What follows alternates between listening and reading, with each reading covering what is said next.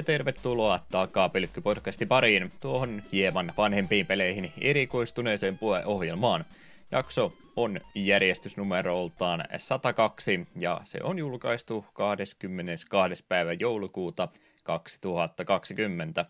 Jakson pääaina tällä kertaa olisi Way Forwardin kehittämä Gameboy-peli Shantae vuodelta 2002. Siitä ja vähän muustakin juttelemassa ovat Juha Return to Monkey Lehtinen sekä Eetu Tanssii Vaaran kanssa Kapanen. Kiitos, kiitos ja jälleen kerran täällä vuoden viimeistä kertaa. Hyvä, että mainitsitkin. 2020. Onhan se nyt pikkuhiljaa ohitte, mutta muuttuuko se kalenterivuoden kääntössä kumminkaan yhtään mihinkä? Jäikö tästä vuodesta nyt yhtään mitään käteen? No en tiedä, aika paljon kyllä kaikkea on tapahtunut tämän vuoden aikana, että huhhuh. Kuten kaikki muutkin ovat miettineet, niin muistatko silloin, oliko se tammi vai helmikuussa, kun ää, tota, tota, tuolla Area 5, 1, 5, 2, kumpi se nyt onkaan, niin siellä porukat veti Naruto-juoksuja ja kaikkea muuta, ja onko mikään ollut entisensä enää sen jälkeen, että niin. jonkinlainen yhteys tällä varmastikin on ollut. Mm toivon, että sitten joskus kaukaisessa tulevaisuudessa, kun tätä vuotta muistelen, niin ja on jäänyt parhaiten mieleen se, että menin naimisiin ja vaihoin sukunimen. Että toivon, että ne on siellä ne tärkeimmät muistot, eikä sitä kaikkea koronahössytystä ja kaikkea muuta sekoilua niinkä mm. paljon enää muistaisi siinä kohtaa. Mahtaakohan siellä parinkymmentä vuoden päästä niin historian kirjoissa olla yläasteella oma sivunsa tästä vuodesta. Että tämä nyt tarvitsee hiukan enemmän purkamista tämä yksittäinen vuosi täällä kaikkien muiden joukossa. Se voi olla. Joku tota, pyramidia, jonkun tota, hallitsija hauta siellä on varmaan avattu ja joku kirous täällä vapautuu. Ei tätä oikein muutenkaan voisi ainakaan minun mielestäni selittää. Niin, Maijojen ennustama maailmanloppu tuli vihdoin ja viimein. Kyllä, kyllä. Ei mulla sulle mitään oikeita kysymystä oikein tuntunut olevan, joutuu kierrättämään vanhoja juttuja. Onko edes loppuvuodesta mitään uutta pelattavaa alennuksista tai muista löytynyt. Ei tai vielä Steamissäkään olla kyllä jouluale tulossa, mutta onko mitään kiikarissakaan, mitä tekisi mieli napata? En oikein tiedä, onhan tuolla Switchin eShopin wishlistillä vähän vaikka mitään. Ja... Mutta enpä nyt tiedä, onko siinä nyt mitään hirmu oleellista.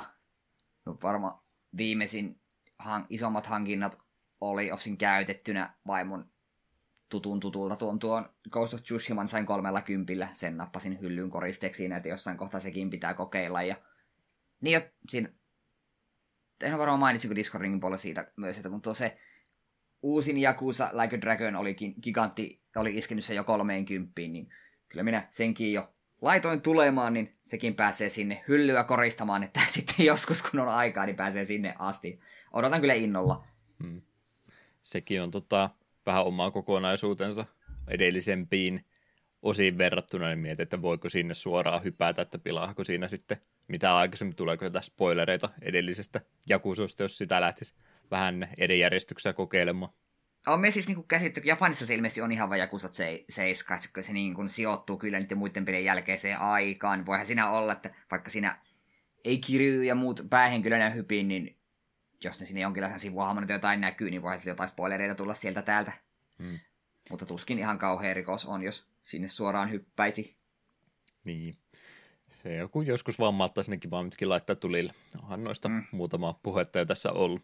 Pingokortit esille, että kai siellä se Jakuso mainintakin aina on, että kyllä nyt melkein Jep. joka jaksossa ainakin kertaalleen tulee. Mm. Se on totta. Et Cyberpunkia kumminkaan lähtenyt. Kuulemma se Pleikkari 4-versio, niin se on ihan mainio toteutus ollut, että semmoista on, sitten on. pukin kontti. Se, se on se kaikkien haluama versio nimenomaan. Ja jos se nyt haluaa digitaalisena, niin se voi olla vähän hankalaa, kun PSN he veti sen alas, kun peli oli niin, hien, niin hieno tapaus. Se mm. kertoo aina jo paljon. Voisi antaa lahjana siinä, että no tuossa Pleikkari 2 Vice että oh, niin. about, about sama peli, että yhtä Totta. hyvältä näyttää. Jep. Joo, en ole itsekään mitään tuommoista uutta isoa peliä nyt ainakaan vielä napannut, että katso nyt sitten joskus tuo uuden näytteeksenkin saa, niin sitten ehkä. Jepseps, no mitäs muuta tässä pitää, piti vielä alussa maininta. Tota, mehän käytiin YouTube-käyttäjän ja muunkin, muualtakin tota, tutun Tohelutin kanssa juttelemassa videopelien vaikeustasoista tuossa aikaisemmalla viikolla, viikkoa tämän jaksoa julkaisua ennen, niin jäikö siitä nyt yhtään mitään mieleen? Erikoista, että me, meitä uskallettiin kutsua tuommoisen. En tiedä, Jos. ollaanko me mitään tota, tota, varsinaisia ammattilaisia tässä asiassa, mutta hyvä, että jollekin kelpas. Joo, kyllä mulla itsellistä ihan hyvä fiilis. Helkin kanssa oli ihan mukava keskustella ja keskustelu soljui mun mielestä ihan mukavasti ja saatiin mun mielestä kaikki oleellista sieltä sinä sitten käytyä. Mm. Kyllä mulla ainakin itselleni semmoinen fiilis siitä jäi. Ja periaatteessa vielä viisi tuntia lisääkin olisi pystynyt puhumaan, mutta... Juu, helposti.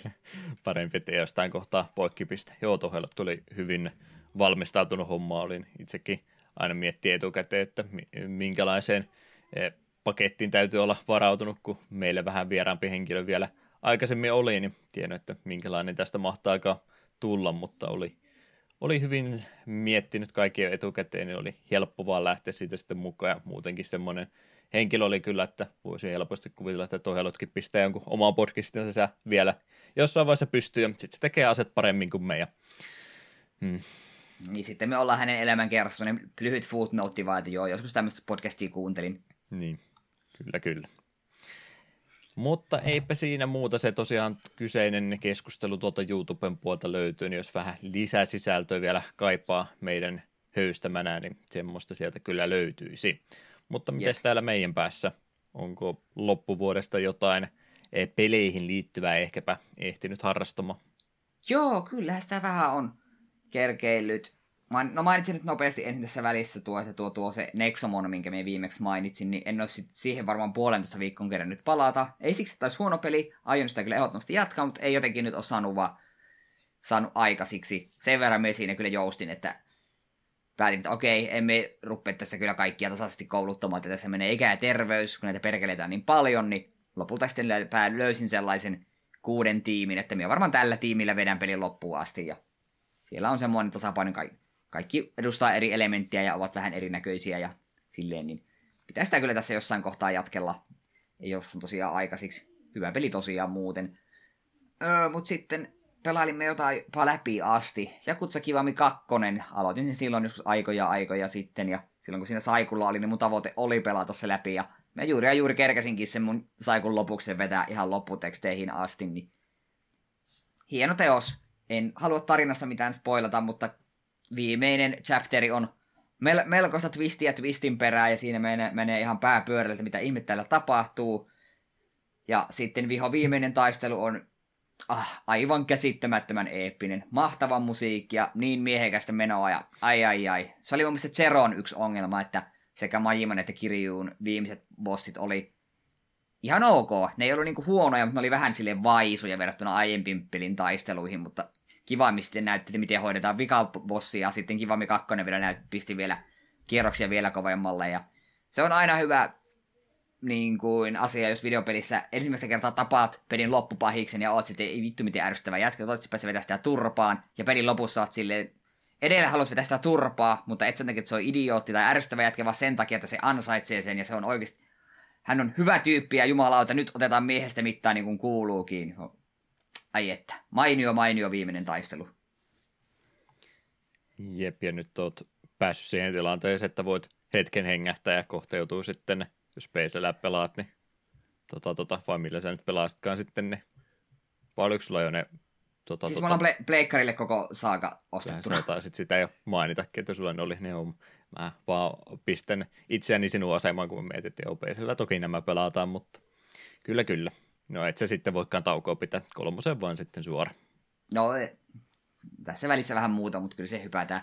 Mm. Joo, jos sen haluaisin vielä nopeasti mainita, että tuossa kakkoisessa tiettyyn kohtaan, kun tarinaan pääsee, niin aukeaa Majima Saagan ensimmäinen chapteri. Se on semmoinen lyhyt Majimalla pelattava osuus. Siinä on nyt kolme chapteria, ja sitä, se aukeaa, siihen aukeaa ne chapterit sitä mukaan, kun Kirjun tarinaa vetää eteenpäin. Me itse tein suosiolla sille, että pelasin Kirjun tarinan loppuun asti ja sitten pelasin tuon Majima Saagan, joka oli ihan fiksu päätös, koska se tosiaan oli vaan semmonen joku kahden tunnin rykäsy. Olin siihen vähän pettynyt, se oli niin lyhyt. Siinä ei Majimalle päässyt opettelemaan uusia skillejä tai mitä, sillä oli kaikki jo valmiiksi.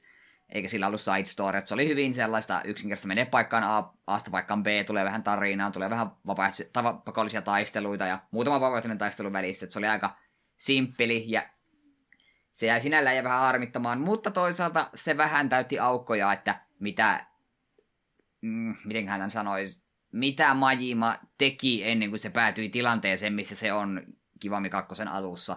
Se vähän sitä valottaa ja ennen kaikkea siinä on muutamia viittauksia Majiman menneisyyteen ja Zeron tapahtumiin ja eräs tietty kohtaus aiheutti kyllä sellaisen tunnereaktion, että huh huh, siitä tuli sekä haikea että hyvä mieli, ja pelkästään se yksi kohtaus on riittävä syy pelata tuo Majima Saaga, ihan ehdottomasti. Siinä on jälleen näkeminen, johon en ollut varautunut. Se on hieno, hieno, hieno kohtaus. Pelkästään sen takia kannattaa tuo Majiman osuuskin sitten pelailla, jos jossain kohtaa tuon Kivami 2 myös pelaa. Hmm.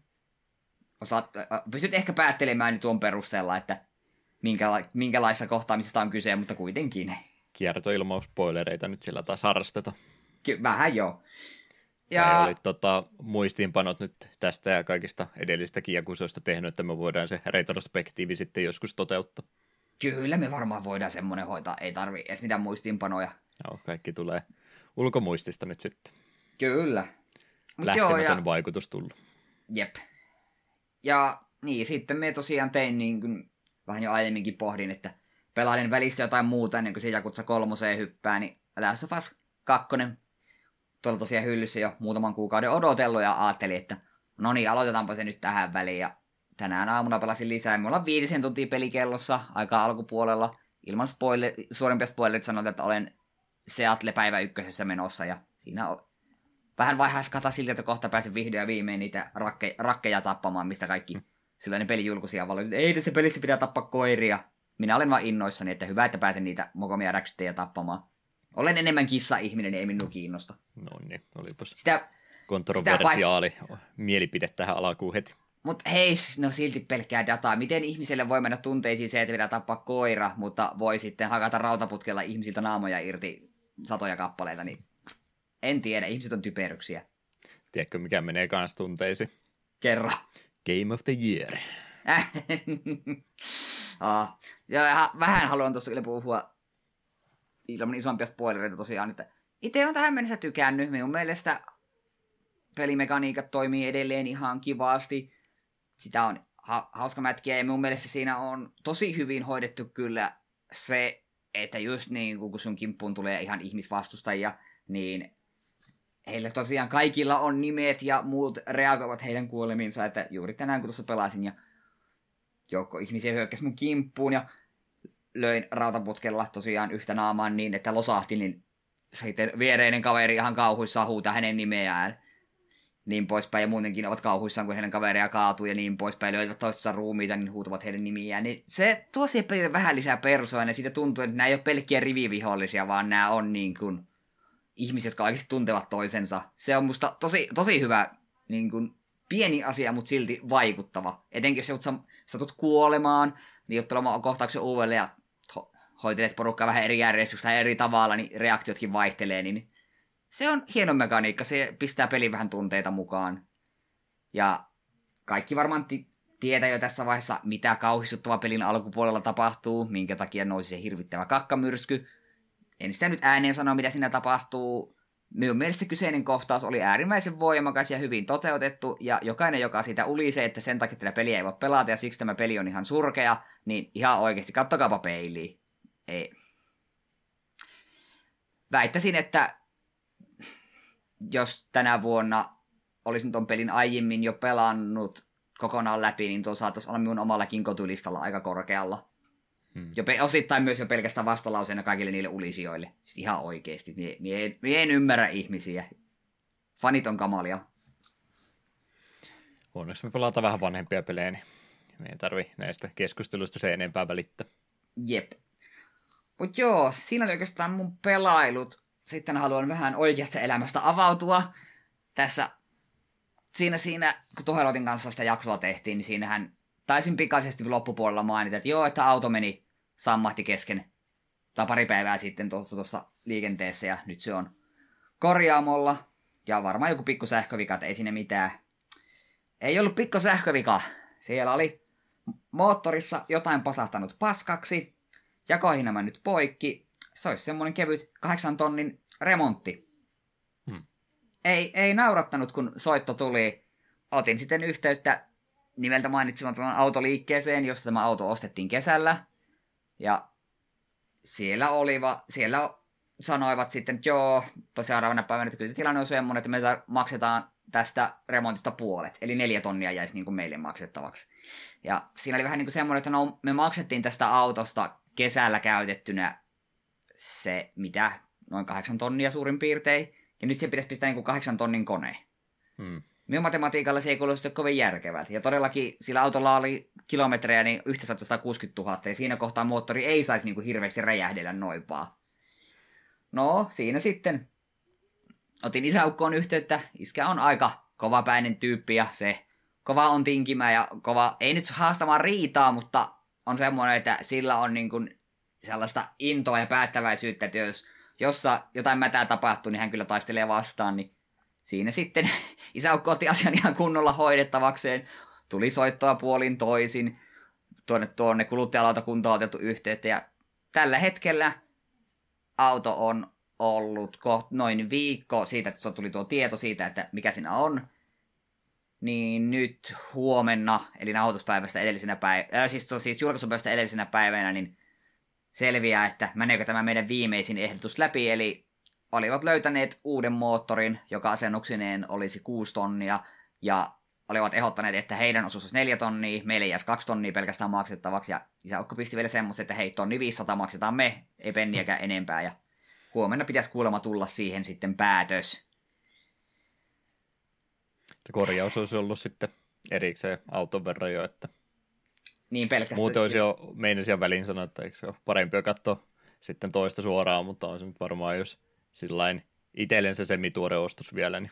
No sepä just, että kun siitä alle puoli vuotta, kun auto on ostettu ja vakuutettiin, että joo, kaikki on kunnossa ja huoltokirja on täydellinen ja sitten moottori yhtäkkiä sanoo kaput, niin kyllä sinne tulee vähän kusetettu olo ja kyllä siinä oli sitten se mm, autokaupan edustajakin ollut sitä mieltä, että joo, että ei tämä kyllä nyt, tämä näin ei pitäisi tapahtua, että haluavat hekin tämän asian niin saa päätökseen. Hmm. Mutta tässä myös sitten näkyy se, että jos käy jotain tuollaista, ja näin me kuulin ka- käytännössä kaikilta tutuilta, että ei, ikinä ei pidä tarttua se ekaan tarjoukseen, ei ikinä. Aina kaikki autokaupat ja tämmöistä, ne yrittää just ekana tarjoaa just sitä, että me maksetaan puolet, ja sitten jos sitä asiaa ei jaksa riitauttaa, hyväksyy sen, eikä silleen auto, automaailmasta hirveästi ymmärrä, niin sitten sitten sä maksat itse sitä sen puolet, vaikka jos todennäköisesti pääsisi paljon vähemmän, jos vähän tapella vastaan. Mutta joo, kyllä autoilu on stressaavaa. Ei nauratta. Ei, ei ihan hirveästi naurattanut, kun kesken työvuoron tulee puhelu. Että joo, semmonen juttu, että kahdeksan tonnin remontista. Aha, no, mm. sehän oli mukava tietää. En suosittele autoilua kenellekään. No mitenkäs nyt tota, joulu kotona pyörähdykset, että hiihtämälläkö lähet vai mikä oli suunnitelma? Öö, no onneksi on tuo vaimon ex-mies asuu aika lähellä ja hänel, hän ei autoa hirveästi tarvitse ja olemme hyvissä väleissä ja tälleen. Olemme häneltä saaneet autoa lainaan just työreissuihin ja tällaisiin. Et se on meidän elämää aika paljon helpottanut. On tämä nyt toki stressaava, kun mieluummin sitä omalla autolla ajaisi. Hmm. Ja toivon, että seuraavan jaksoon mennessä niin olisi jo vähintäänkin se auto siinä remontissa, josta me ei paljon makseta. Hyvin helvetti. Autoilu on kamalaa. Kallista harrastusta. Kyllä. Se että jos en tarvis autoa työmatkoihin ja vaimo myös, niin, ja plus ylipäätään, jos olisi niin kuin iso kauppa ihan naapurissa, niin en kyllä varmaan enää autoa halus hankkia ollenkaan. Ihan mm. pirustressaavaa touhua. Se on niin kauan kivaa, kunnes tapahtuu tämmöistä isompaa, kyllä, ja kyllä. Ne, ei, ne ei naurata. Mut joo, siinä oli ote minun elämästäni. Kerropa, Juha, miten onnellinen sinä olet, kun sinulla ole autoa? Kallista harrastuksesta puheen ollen. Mä säästelin aasinsiltaa tuossa, yritin pohjustaa sitä parhaani mukaan. Joo, ei, hashtag 3080 vuotsi niin jatkuu edelleenkin, ei, ei ole ennen tammikuuta se tulossa, mutta mut se prossu sai nyt vihdoin viimein, ja ajattelin, että otetaan nyt sitten osa, osa tästä pöydälle vai ruvetaan pistää asioita pikkuhiljaa pakettiin. Tosiaan puolet elämästä PC-pelaaja enemmänkin ollut, mutta siitäkin huolimatta niin en ole koskaan itse konetta kasannut. On tota, about se ensimmäisen koneen jälkeen, mikä oli semmoinen, no ei sekään ollut suoraan mistään kaupan hyllyltä, että sekin oli semmoinen tota, tota, tuttu, osat valkanut ja myynyt ja tällainen, mutta mut, että osat on valkannut tämmöistä kaikkea tehnyt, mutta aina on sitten joku Jimsi tai tämmöinen kasannut sen mun puolesta, että no itse siihen hommaan koskenut, niin ajattelin, että no se on 80, 80 säästää siinä, kun ei pistetä ammattilaisia kokoamaan ja vähän nyt oppii itsekin uutta, että tulee nyt kerrankin laitettua osat paikalle ja no kyllähän nämä perjantai-iltapäivä ja vähän iltaakin siinä sitten meni, että aika, aika, aika hidas oli tuo minun työtahti tuossa hommassa, että siellä oli tota, äh, Lainuksen tämmöinen ensimmäisen persoonan tietokoneen kasailuvideo tarkkaan siinä pyörimässä ja kattelin about kolmen neljän kertaa, että meneekö tämä nyt varmasti piuha oikein päin ja mikä toi rusahdus oli ja vähän pyörii paikalla, että ei, ei herra Jumala, se oli, se oli siinä nyt sitten, että kaikki on pilalla, mutta no, en tiedä mikä lopputulos nyt on. Osat on sitä näyttistä lukuottamatta ja itse asiassa tuota, ihan sitten ää, muistiakin, keskusmuistia, ei kumpi on kiintolevyä lukuottamatta, niin laittamatta, että se nyt oli vielä tässä ää, nykyisessä koneessa kiinni, kun en halunnut edellisenä päivänä ruveta kaikkea räjäyttämään toteamaan sunnuntaina, että jos ei nyt podcastia nauhoitettaisiinkaan, niin, niin ne olisi mulla läppärikin tuossa ollut, että no olisi se voinut ehkä kiertääkin, mutta ei nyt halunnut sunnuntaina, kun pitää editoida ja muutakin tämmöistä tehdä tässä samalla, niin hoitaa ne alta pois ja kokeilla sitten maanantaina ottaa tuota vanhasta koneesta nyt sitten yksi osa vielä pois ja ruveta katsoa, että no onnistuuko se sitten vähän, vähän kyllä pelottaa, että mitä jos sieltä vaan savut tuleekin ulos. Tota, että se, oli, se oli siinä sitten.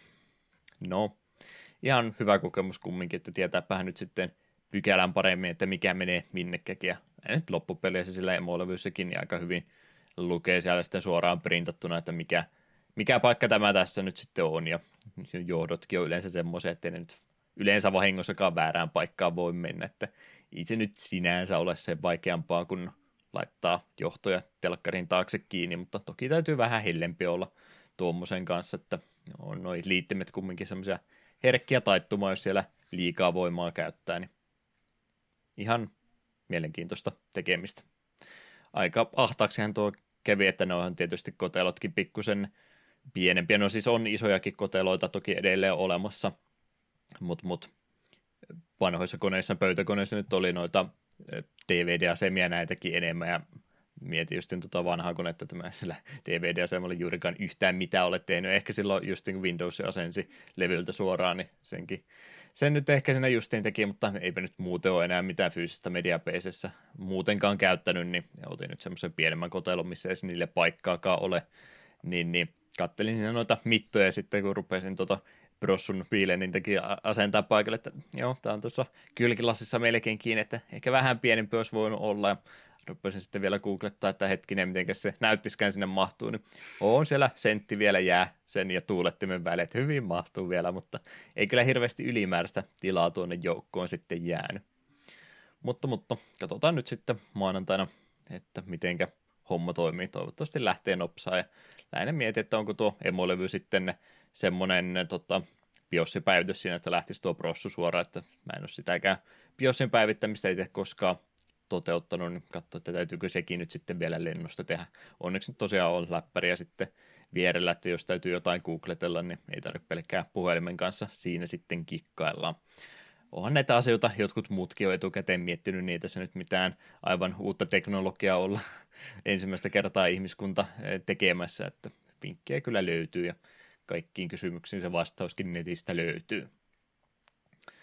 Mutta, mutta, mitäs tässä sitten muuta? Voviahan tässä on oikeastaan tullut pelattu. Yllätys. Ää, niin.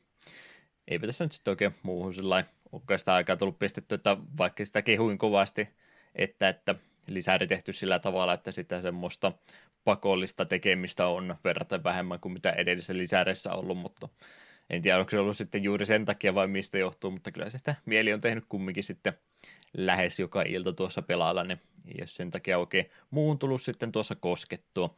Öö, seasoni alkoi siellä tosiaan mytikki plus Dungeonit lähti pyörimään, niitä ollaan toki joka ilta jokunen vedetty ja nyt sitten tosiaan se raidikin tuossa Castle Natria avautui, niin sitäkin ollaan tuossa jonkin verran vedetty. Yllätti kyllä housutkin tuossa koko PvE-puolen pelaajakunnan tuo uusi raiditieri, että en tiedä johtuuko se nyt siitä, että tuo kierin määrää on pudotettu siihenkin sitäkin voisi selittää, miksi se on pudotettu, mutta aika paljon oli viime lisärissäkin semmoista ylimääräistä tota, tota, nopaheittoa varusteiden kanssa, että ne saattoi välillä tulla vähän isommalla itemilevelillä kuin ne normaalisti tulisi ja ylimääräisiä soketteja tulla ja tota, tota, tai siis, että voi kemi, kemi laittaa kiinni. Mä niin kuin selitän täällä, niin kuin te totta kai ymmärrätte, mistä, mistä on kyse. Ja, ja tuossa PFA viimeisessä tierissä niin oli tämmöisiä corruptioni-efektejäkin vielä, että ne teki sitten vielä pikkasen semmoista lisä, lisä tota, juttua noihin itemeihin, siinä oli semmoista variaatiota ja varienssia aika paljon itemetten välillä, niin tämmöistä kaikesta nyt on hankkiuduttu eroa, että semmoisia yllättäviä power ei niin hirveästi tuossa kieraamissa tule, niin se on verrattain tasaisempaa kuin ennen. Niin, niin. En tiedä, johtuuko se siitä vai onko sitten muuten vaan raidista tehty vaikea, mutta mä en muista Vovi-historiaa aikana oikeastaan vastaavanlaista tilannetta, niin kuin normaalitason raidi olisi yhtä vaikea tuossa pelissä ollut.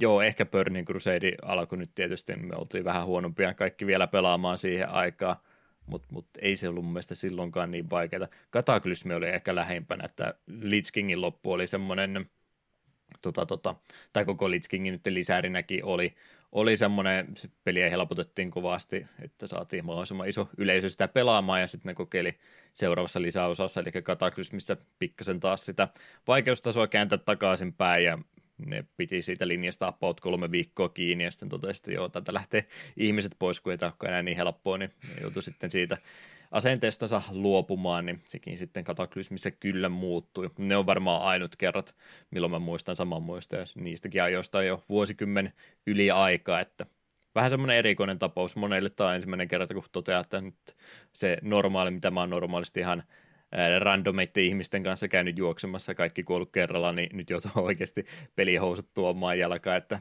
pääsee tuosta helpoimmasta vaikeusasteesta. No, Looking for Raidikin siellä nyt aukesi, mikä on vielä helpompi, mutta tosiaan verraten se normaali pitäisi olla semmoinen aika läpihuutojuttu, niin jopa meillekin on sen kanssa ollut ongelmia. Tulee semmoinen eh, fiilis, kun tuotakin peliä 14 vuotta pelannut ja ei mennä helpommasta vaikeusasteesta päästä läpi, että oli, olinko minä tässä pelissä hyvä ikinä vai onko tämä kaikki ollut valetta aina. Mutta kyllä sitä on kaikilla muillakin samaa kommenttia ollut, että yllättävän vaikeaksi tuo peli nyt sitten käännetty. Kyllä ne ainakin vielä pitää nyt, tai tuosta linjastakin kiinni, että ei ole lähtenyt sitä hirveästi tuunaamaankaan alaspäin, että pieniä korjauksia toki on ollut, mikä ehkä vähän epäreilun vaikeaksikin tehnyt asioita, mutta näin semmoista mm, yleistä vaikkapa helttipisteiden pudottamista tai tämmöistäkään ei olla siellä tehty, että kyllä ne on siitä kiinni pitänyt.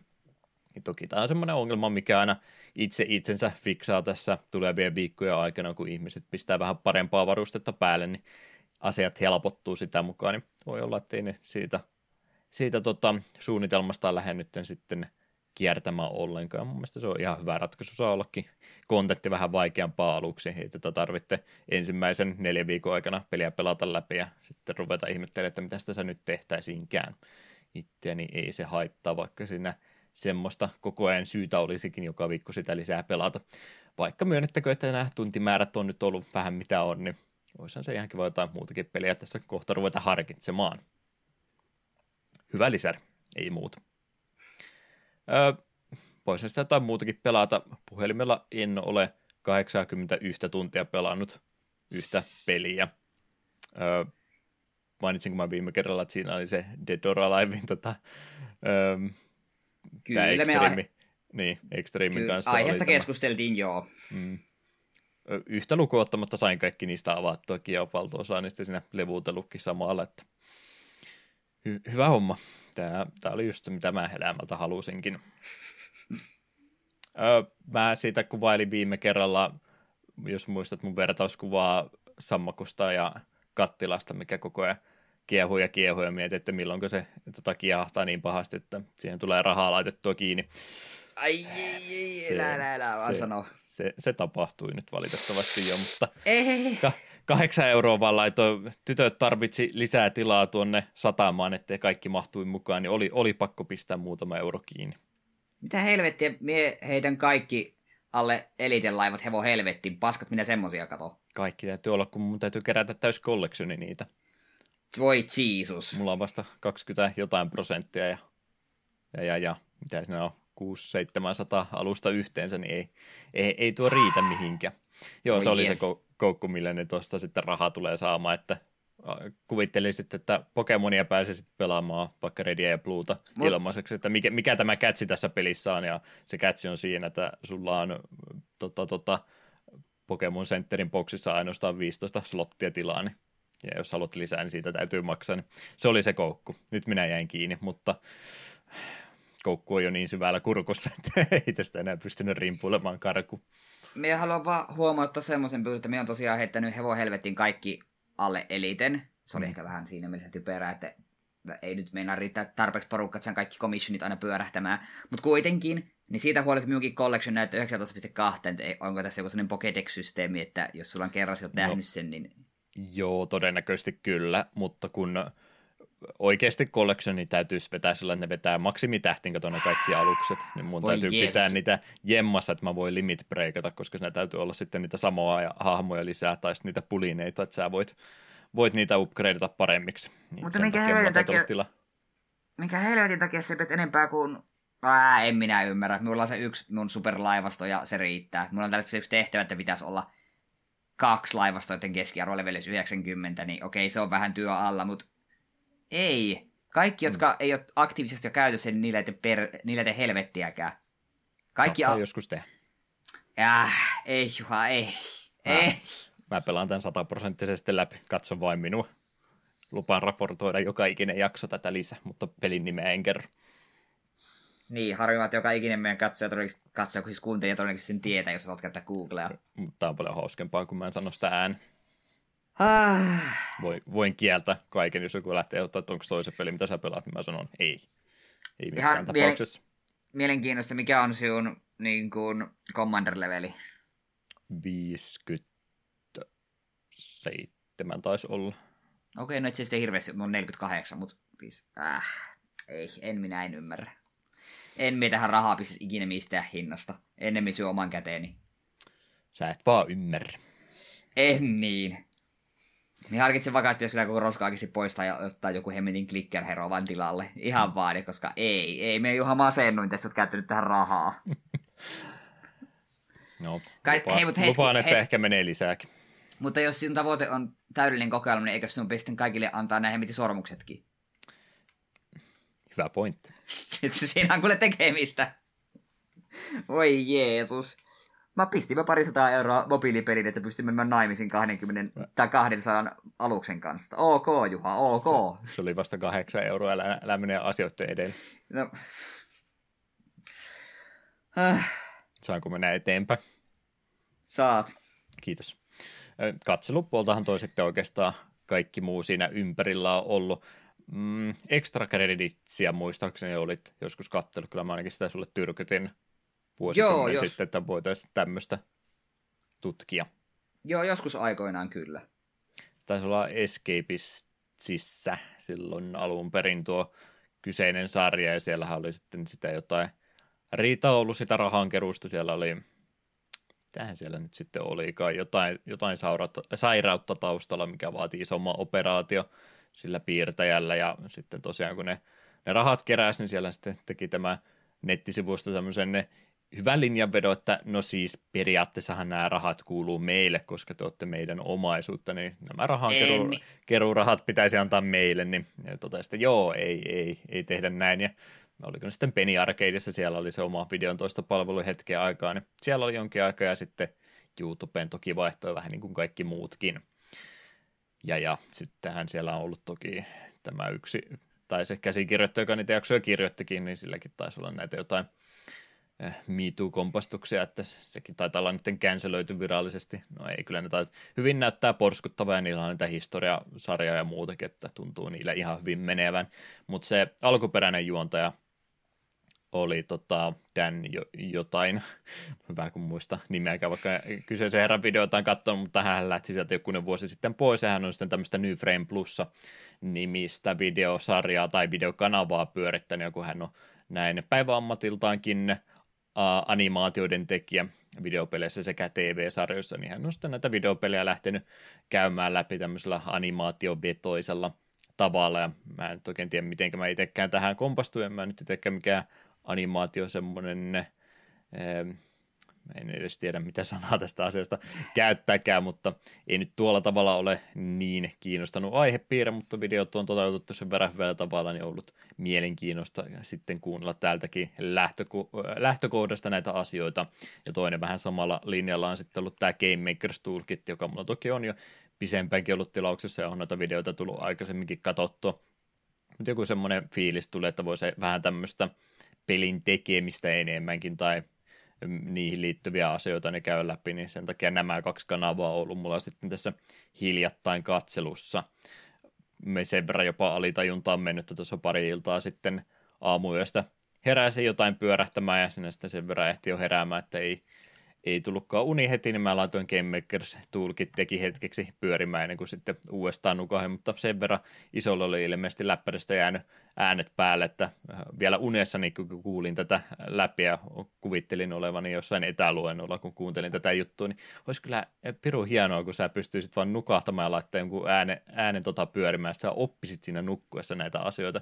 Mä niin muistan selvästikin, että siinä jotain Mass Effectia väreistä puhuttiin, mutta niin ei, olisi jäänyt vielä mieleen, että olisi tämmöistä supervoimaa saanut, että joo, pistä vaan tota, tota, kahdeksaksi tunniksi joku tota, tota, algebra äh, opastukset tai muut tämmöistä matematiikka, no en tiedä miksi me ei siis matematiikkaa käytä esimerkkinä, mutta ihan mitä tahansa sivistävää opintoa siihen pyörimään ja herä, heräisit vaan virkeänä ja samalla huomasit, että aha, mä oon oppinut uuden asian tässä.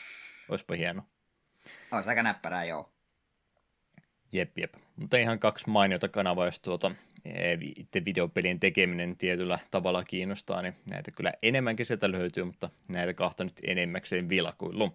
Ja kolmantena tietysti, joka ehkä videopelien tekemiseen varsinaisesti liity, mutta olemme tästä pari vuotta sitten ihan jakson yhteydessä puhuneet. Game Center CX on innostunut taas uudestaan kattelemaan. Siellä on toi fanikäännöstahti pikkusen taas virkistynyt, että siellä oli siihen aikaan, kun me tuo kyseinen jakso nauhoitettiin, niin siinä oli semmoinen pisempi tauko ollut, että oliko se ehkä yksi tai kaksi jaksoa edellisen vuoden puolentoista aikana tehty, mutta nyt on ruvennut taas vähän, vähän säännöllisemmin niitä tulemaan. Ei toki ole kaikkia uusia jaksoja käännetty, että vähän sieltä täältä edelleenkin ja sitten nappailla niitä vanhempia jaksoja, mitä ei ole vielä käännetty, niin niitäkin saattaa sieltä joukosta aina välillä ilmaantua, mutta mut, materiaalia löytyy kovasti ja tosiaan fanien puolesta on niitä vanhojakin jaksoja niin hyvin käännetty, että ei semmoinen katsominen varsinaisesti ainakaan tuntuisi itsellä koskaan loppumaan. Tunnin jaksoja kumminkin, niin niitä montaa kerrallakaan pysty. Niin materiaalia on kovasti ja Arino, vaikka ikää on kovasti tullut ensimmäisestä kaudesta eteenpäin, niin sam- sama mies se edelleenkin on ja edelleenkin yhtä viihdyttävä. On se jopa pikkusen parempi videopeleissä nyt kuin se, mitä se alkupäässä oli. Kyllä sitä vähän jo huomaa, että on, on nyt jotain jäänyt mieleen. Ei nyt välttämättä ihan mikään e-sports-pelaaja edelleenkään ole, mutta väärihän se olisi, jos olisi, sarja olisi huomattavasti tylsempi katsoja, jos hän pärjäisi videopeleissä hyvin. Se on totta. Densa Deco 64, varsinkin kun mä sen pongasin, että herra jumala, siellä on uutta Densa Decouta tullut jossain kohtaa, niin piti mennä saman tien katsomaan ja siinä tota, tota, kumpa olisi tämmöistä vastaavallaista peliä, että olisi noin tota, tota, liikennejunat sitten käytössä ihan oma ohjaajan sitä varten, niin aika hukassa on tuommoista pelit, missä on oma ohjaaja enää tänä päivänä, että kumpa niitä tulisi enemmänkin. Haluaisin itsekin Dance Decota pelata, mutta jos mulla ei ole semmoista ohjainta, niin onko tässä edes mitään järkeä? Ei, se on lähellekään sama asia silloin. Mm jostain Play-asiasta täytyy importata kaikki mm. Densa Decota. Niistäkin taitaa olla isoja arcade-kabinetteja, että katsoin nyt jollain rahtilaivalla sitten, voisitteko kontillisen tuoda näitä tänne, niin voisin mm. ainakin yhden ottaa itselleni. Hyvää materiaalia edelleenkin. Mutta eiköhän sinne alkuhöpinät riitä tällä kertaa, päästään pykälään nopeammin asioissa eteenpäin. Materiaaliahan tätä lisää nimittäin tulee, niin ei jäädä jumittamaan tänne alkupäähän liian pitkäksi aikaa. Shantaista pikkasen musiikkia tähän väliin jatketaan asioissa eteenpäin.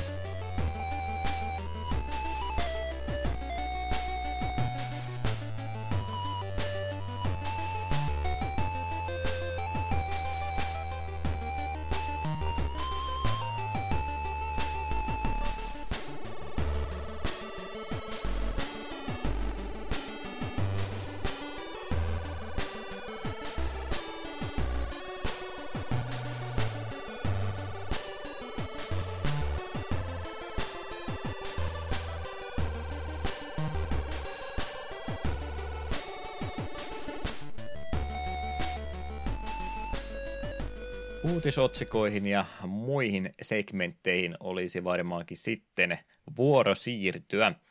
Mikä se on se segmentti, joka vakiinnutti edellisen selvästikin erilaisen segmentin paikan tässä alussa? Joo, nykyään meillä on tämä mukava tänä päivänä pelihistoriassa, eli mitä tapahtui ainakin kymmenen vuotta sitten.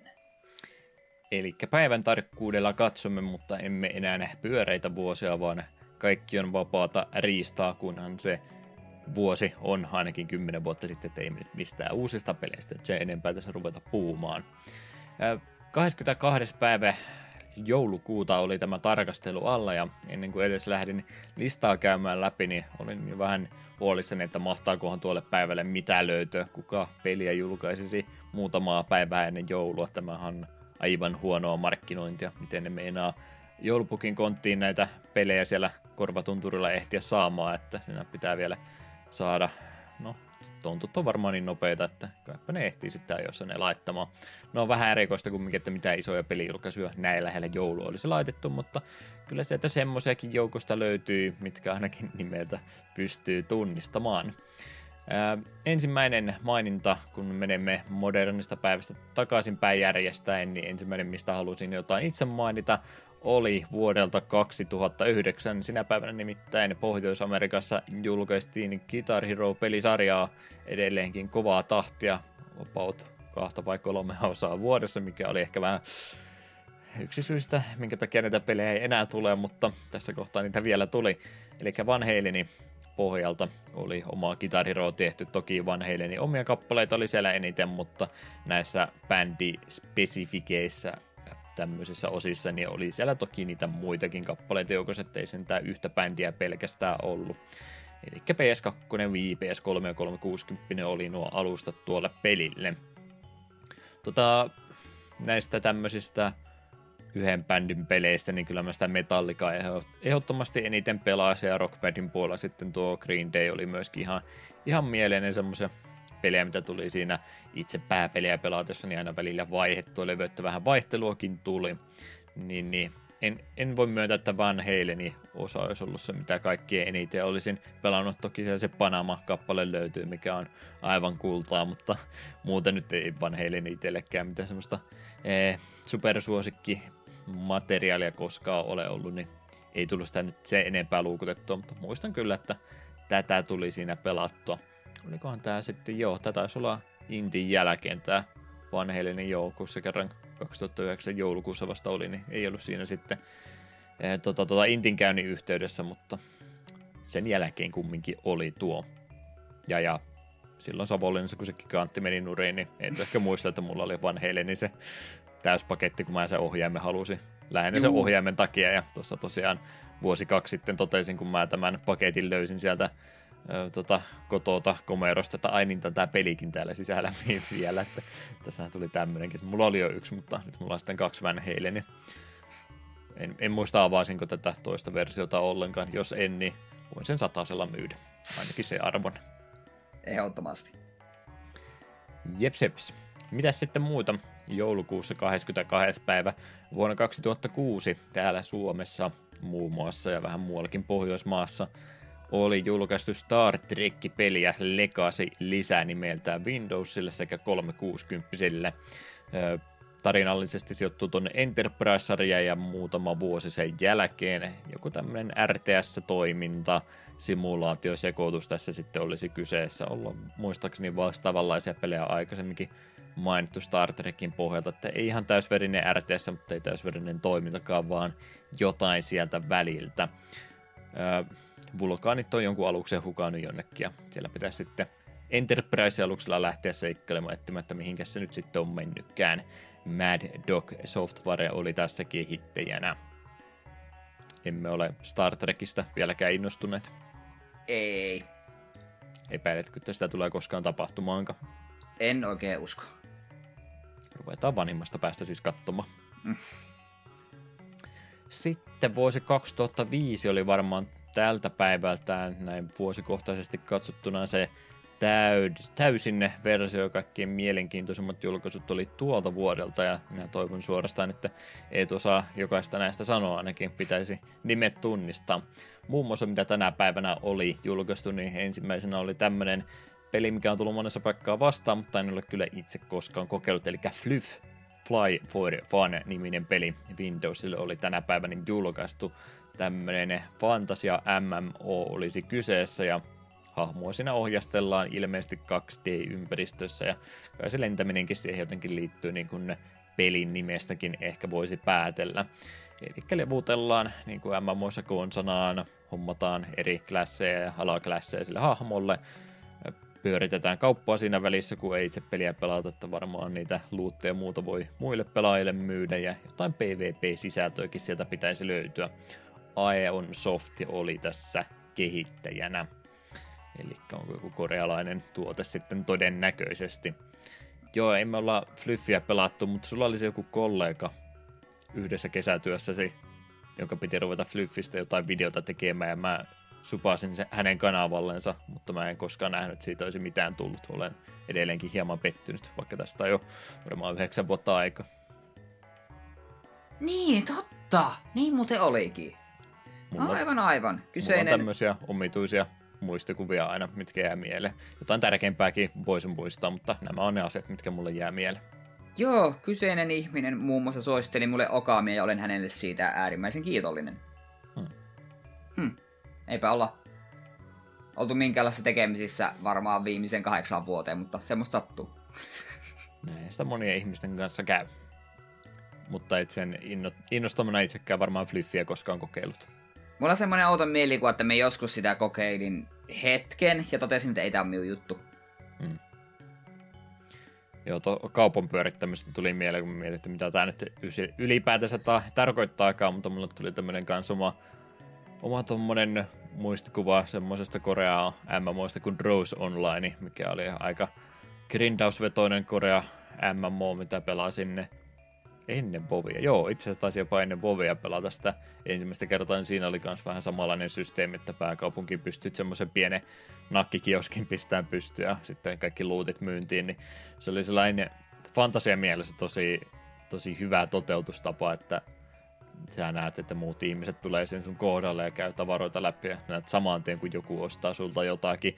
Mutta nyt sitten kun miettii kaikkia muita MMOita, jotka on vaan, että no siellä on nyt yleinen auction house, pistä tavarat sinne ja käyt huomenna ja katsoo, onko se mennyt kaupaksi vai ei, niin ehkä se on vähän kätevämpi kuin se, että sun pitää pitää sitä peliä siinä päällä ja katsoa, että se kauppa vaan pyörii. Ehkä joku käy sulta jotain ostamassa, ehkä ei. Ehkä vähän joo. Kaupan pyöritys tulee meille Resettear pitäisi joskus kyllä pelata, vai mikä onkaan se ai, Shopkeepers, vai mikä on, onkaan. Se olisi kieltämättä yli 10 vuotta jo, mutta ollaan molemmat sitä pelattu, vai onko sitä pelannut? Siis me on pelannut sitä tyyli pari minuuttia, sitä pitää jatkaa, jos siihen se sitten jäi. Ai jäi, meillä on siis takapylkkymateriaalia siinä. Mä oon jo innoissani ajatuksesta. Olen käsittänyt. Resettari oli pitkään se eniten Steamissa pelatuin peliini, mutta se titteli on kyllä viety jo. Olen käsittänyt, että kyseessä on varsin mainio, ja sitten tää, tää Switchillä pelasin tämän, tämän Moonlighterin, siitä me puhuin joskus varmaan puolisen vuotta sitten, eli pidempi aika sitten, niin si- siinähän kanssa kauppaa pyöritettiin, ja se oli oikein kivaa. Hmm. Kyllä, kyllä. Mitäs tosiaan muuta pelattavaa oli vuonna 2005 tullut tänä päivänä? Siellä oli muun muassa Shin Megami Tenseitä, Devil Summoneria, eli PSPlle julkaistu tuolla Japanissa. Toki kyseessä on tietynlainen, ei nyt remake, mutta remasteri kumminkin. Alun perinhän tuo peli oli tuolla Japanin suunnalla myöskin 95 vuonna julkaistu Sega Saturnille, ja tässä oli tosiaan nyt sitten siitä vähän päivitetympi versio tuolla Sonin kannettavalle koneelle. Atluksen tuotantohan tämä oli.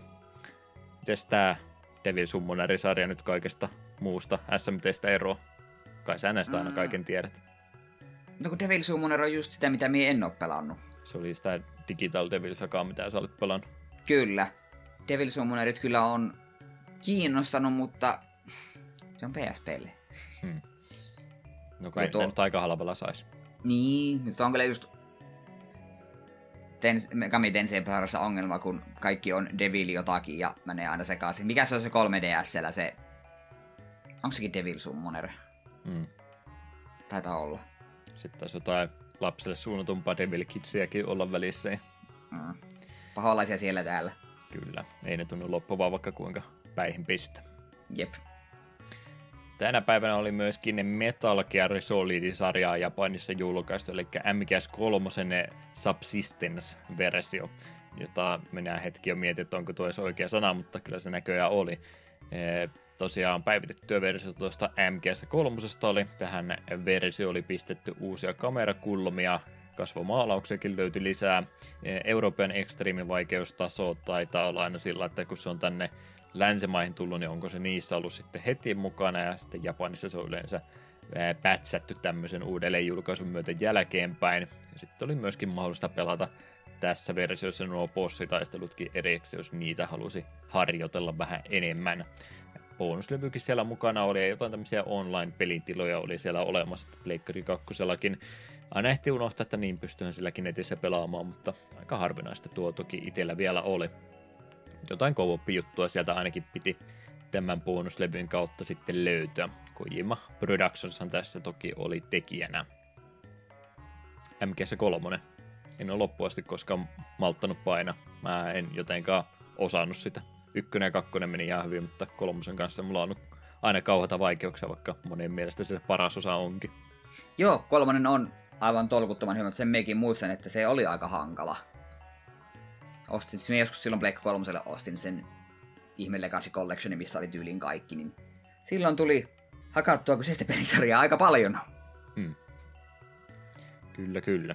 Kävin tosiaan googlettamassa, että mikä tämä Subsistence oikein onkaan. Onko tämä joku japanilainen hieno sana vaan pistetty perään, se ei tarkoita yhtään mitään, mutta no okei, se valintaperiaate todennäköisesti oli se, mutta että kyllä siellä oli jotain oikeakin merkitystä, eli nyt sitten takapölkyn kautta päivän uusi sana, niin subsistence, mitä se tarkoittaa. Cambridge University Dictionary mukaan se tarkoittaa olotilaa, jolloin on juuri sen verran kuin mitä eläkseen tarvitsee, mutta ei yhtään enempää. Tänään opit. Minusta toi kuulostaa hyvältä lisänimeltä videopelille. Mm. Sillä tämä on just, se just välttävä käytännössä. Ja tuo voisi olla koko nimenä ihan hyvä jollekin tämmöiselle survival pelille sitten. Totta. Peli, jossa on juuri sen verran kuin mitä tarvitsee, mutta ei yhtään enempää. Siitä vaan jollakin indie-peliä kehityksen. Jep. Ja olihan siellä tänä päivänä semmonenkin peli tuolla Japanissa julkaistu kuin Kingdom Hearts 2 PS2-peli ja Square Enixin siinä toki on kehittäjänä. Kyllä, kyllä se on aika hyvä videopeli. Olen saattanut joskus sanoa, että kyseistä pelisarjasta pidän, ja kakkonen on se yksi omia ehdottomia suosikkeja. Ehkä kannattaa joskus pelata vielä. Juu, ehdottomasti. Tosi on se aika monta kertaa tulee pelattua. Siinä oli se joku GPA, peli taas, oliko Chain of Memoriesin välissä olemme tätä järjestystä aikaisemminkin ääneen tässä miettineet, mutta jos se jättää Joo. välistä ja rupeaa tätä pelaan suoraan, niin kuinka hukassa on? Mm, no, minähän tein juuri näin ja vähän olin hukassa, että mitä täällä tapahtuu, kuka tämä Roxas on, miksi, mit, mitä, miksi, miksi tämä on näin, mutta kyllä sen silti pystyy pelaamaan. Ei se ylitse pääsemätön ole. Hyvä tietä. Ja kyllä se, oiskohan siinä sit, no jossain kohtaa tulee tämmönen vähän niin kuin muistinpalautus niin sitten pystyt vähintään niin kuin lukemaan tällaisesta sieltä sieltä Chronicles tai sieltä, niin pystyt vähän niin kuin lukemaan, että mitä hittoa tässä välissä oli tapahtunut. Ei siinä loppujen lopuksi tapahtunut mitään tärkeää. Chain of Memories on loppujen lopuksi aika, aika unohdettava tapaus. Eikö se kumminkin näissä kokoelmissakin ollut mukana? Joo, ky- kyllä on, ja se on varmaan mun vähiten suosikki Kingdom Hearts. Hmm. En pidä sen kyseisen pelin pelimekaniikasta hommasitko tätä musiikkipeliä Switchille, mikä tuli? En, ei, ei, ei suoraan sanoen kiinnosta. Ei, ei ollutkaan joulupukin kontissa sitä mukaan. Ei. Täytyypä lähettää semmonen ihan vitsinen. jeps, jeps. Peleihin liittyvää muuta tässä ei ollut isoa julkaisua. No tässä jo muutama olikin, mutta että ei ollut siihen muuta mulla enää lisättävää, mutta tänä päivänä oli myöskin sivumainintana ollut, että meidän kaikkien suosikki persona tuolta 15 vuoden takaa, eli Jack Thompson oli tässä kohtaa vielä uutisotsikoissakin kovasti, jos hänet vielä muistatte. Hän oli tänä päivänä ostanut Take Two osakkeita, jonka kanssa hänellä sitä riitaa taisi kaikkein eniten olla. Ja ei siinä nyt mitään semmoista vanhasta sijoitusta ideaa ollut, että pistetään rahat poikimaan, vaan ideana oli varmaankin se, että no, on, hän on osakkeenomistaja, niin nyt hänellä on sananvalta, että miten täällä asiat tehdään jatkossa. Ja no, kyllähän hän sitten va- kovasta metelistä huolimatta niin aika nopeasti kaikkien mielestä katosikin. Enpä ole kyseistä henkilöäkään hetken enää ajatellut. Joo, eipä ole paljon ollut enää. Hän yritti videopelit cancelata, mutta ei siinä ihan onnistunut. Yritys Jep. oli kumminkin kova. Hmm. Sitten mitäs muuta? 22. päivä 12. vuonna 2004. Huhu, innostuin kun näin tämän nimen ja tulin heti siihen päätökseen, että ai niin, mä olin asentanut läppärille jo pari vuotta sitten ja kyllä se nyt täytyy video viime jaksoa aiheeksikin jatkossa ottaa. Tämä meni nimittäin listalle saman tien. Metal Wolf Chaos, herra jumala. Olen vaan pelkkiä hyviä meemejä tästä nähnyt ja uskon, että sen myötä siivittää aivan loistavaa jaksonkin jatkossa. Joo, kyseessä on vissiin aika, aika erikoinen peli. Hmm. From Softwaren parhaimmistoa. Ei ole yrityksestä niin. huolimatta vieläkään onnistunut parempaa peliä ilmeisesti tekemään kuin tämä. Jep. En edes tiedä, mitä he nykyään tekee. Ei varmaan mitään näin tärkeää. Joo, Xbox-peli oli kyseessä, eli alustakin oli vielä vähän erikoinen, ja sitten oli vielä alun perinkin vaan Japanissa tuo julkaistu, mutta siitä tuli sitten tämä purttaus tässä muutama vuosi sitten, niin päästään sitä vihdoin viime itsekin kokeilemaan. Olin sitä tällainen kuvailu siten kuin Yhdysvaltain presidenttisimulaattori. Hmm. Enpä siis tajunnutkaan, että se on tosiaan Steamissäkin. Hmm. Me kuvittelin, että se oli vain pleikkarille se tuo portti. No hyvä tietää, voi Steamin, tai voi koneella sitten siis pistää pelin pyörimään. Jep, jep. Muita vielä, mitä olin täältä parinkymmenenkin vuoden takaa ottanut esille. Vuonna 2000, muutamaa päivää ennen joulua, oli täällä Eurooppa-alueella julkaistu peli nimeltä Rayman 2, että Great Escape, sen Pleikkari 2-versio. Tämä oli tosiaan tätä oli, ja puhun niin kuin Raymani olisi jo kuollut jo kuopattu. No, vähän hiljaisempaa ollut taas, mutta Ubisoftin kehittämää pelisarjaahan tässä tosiaan kyseessä on, ja tuolle alkuperäiselle pelille nyt sitten sitä jatkoa. Rayman 2.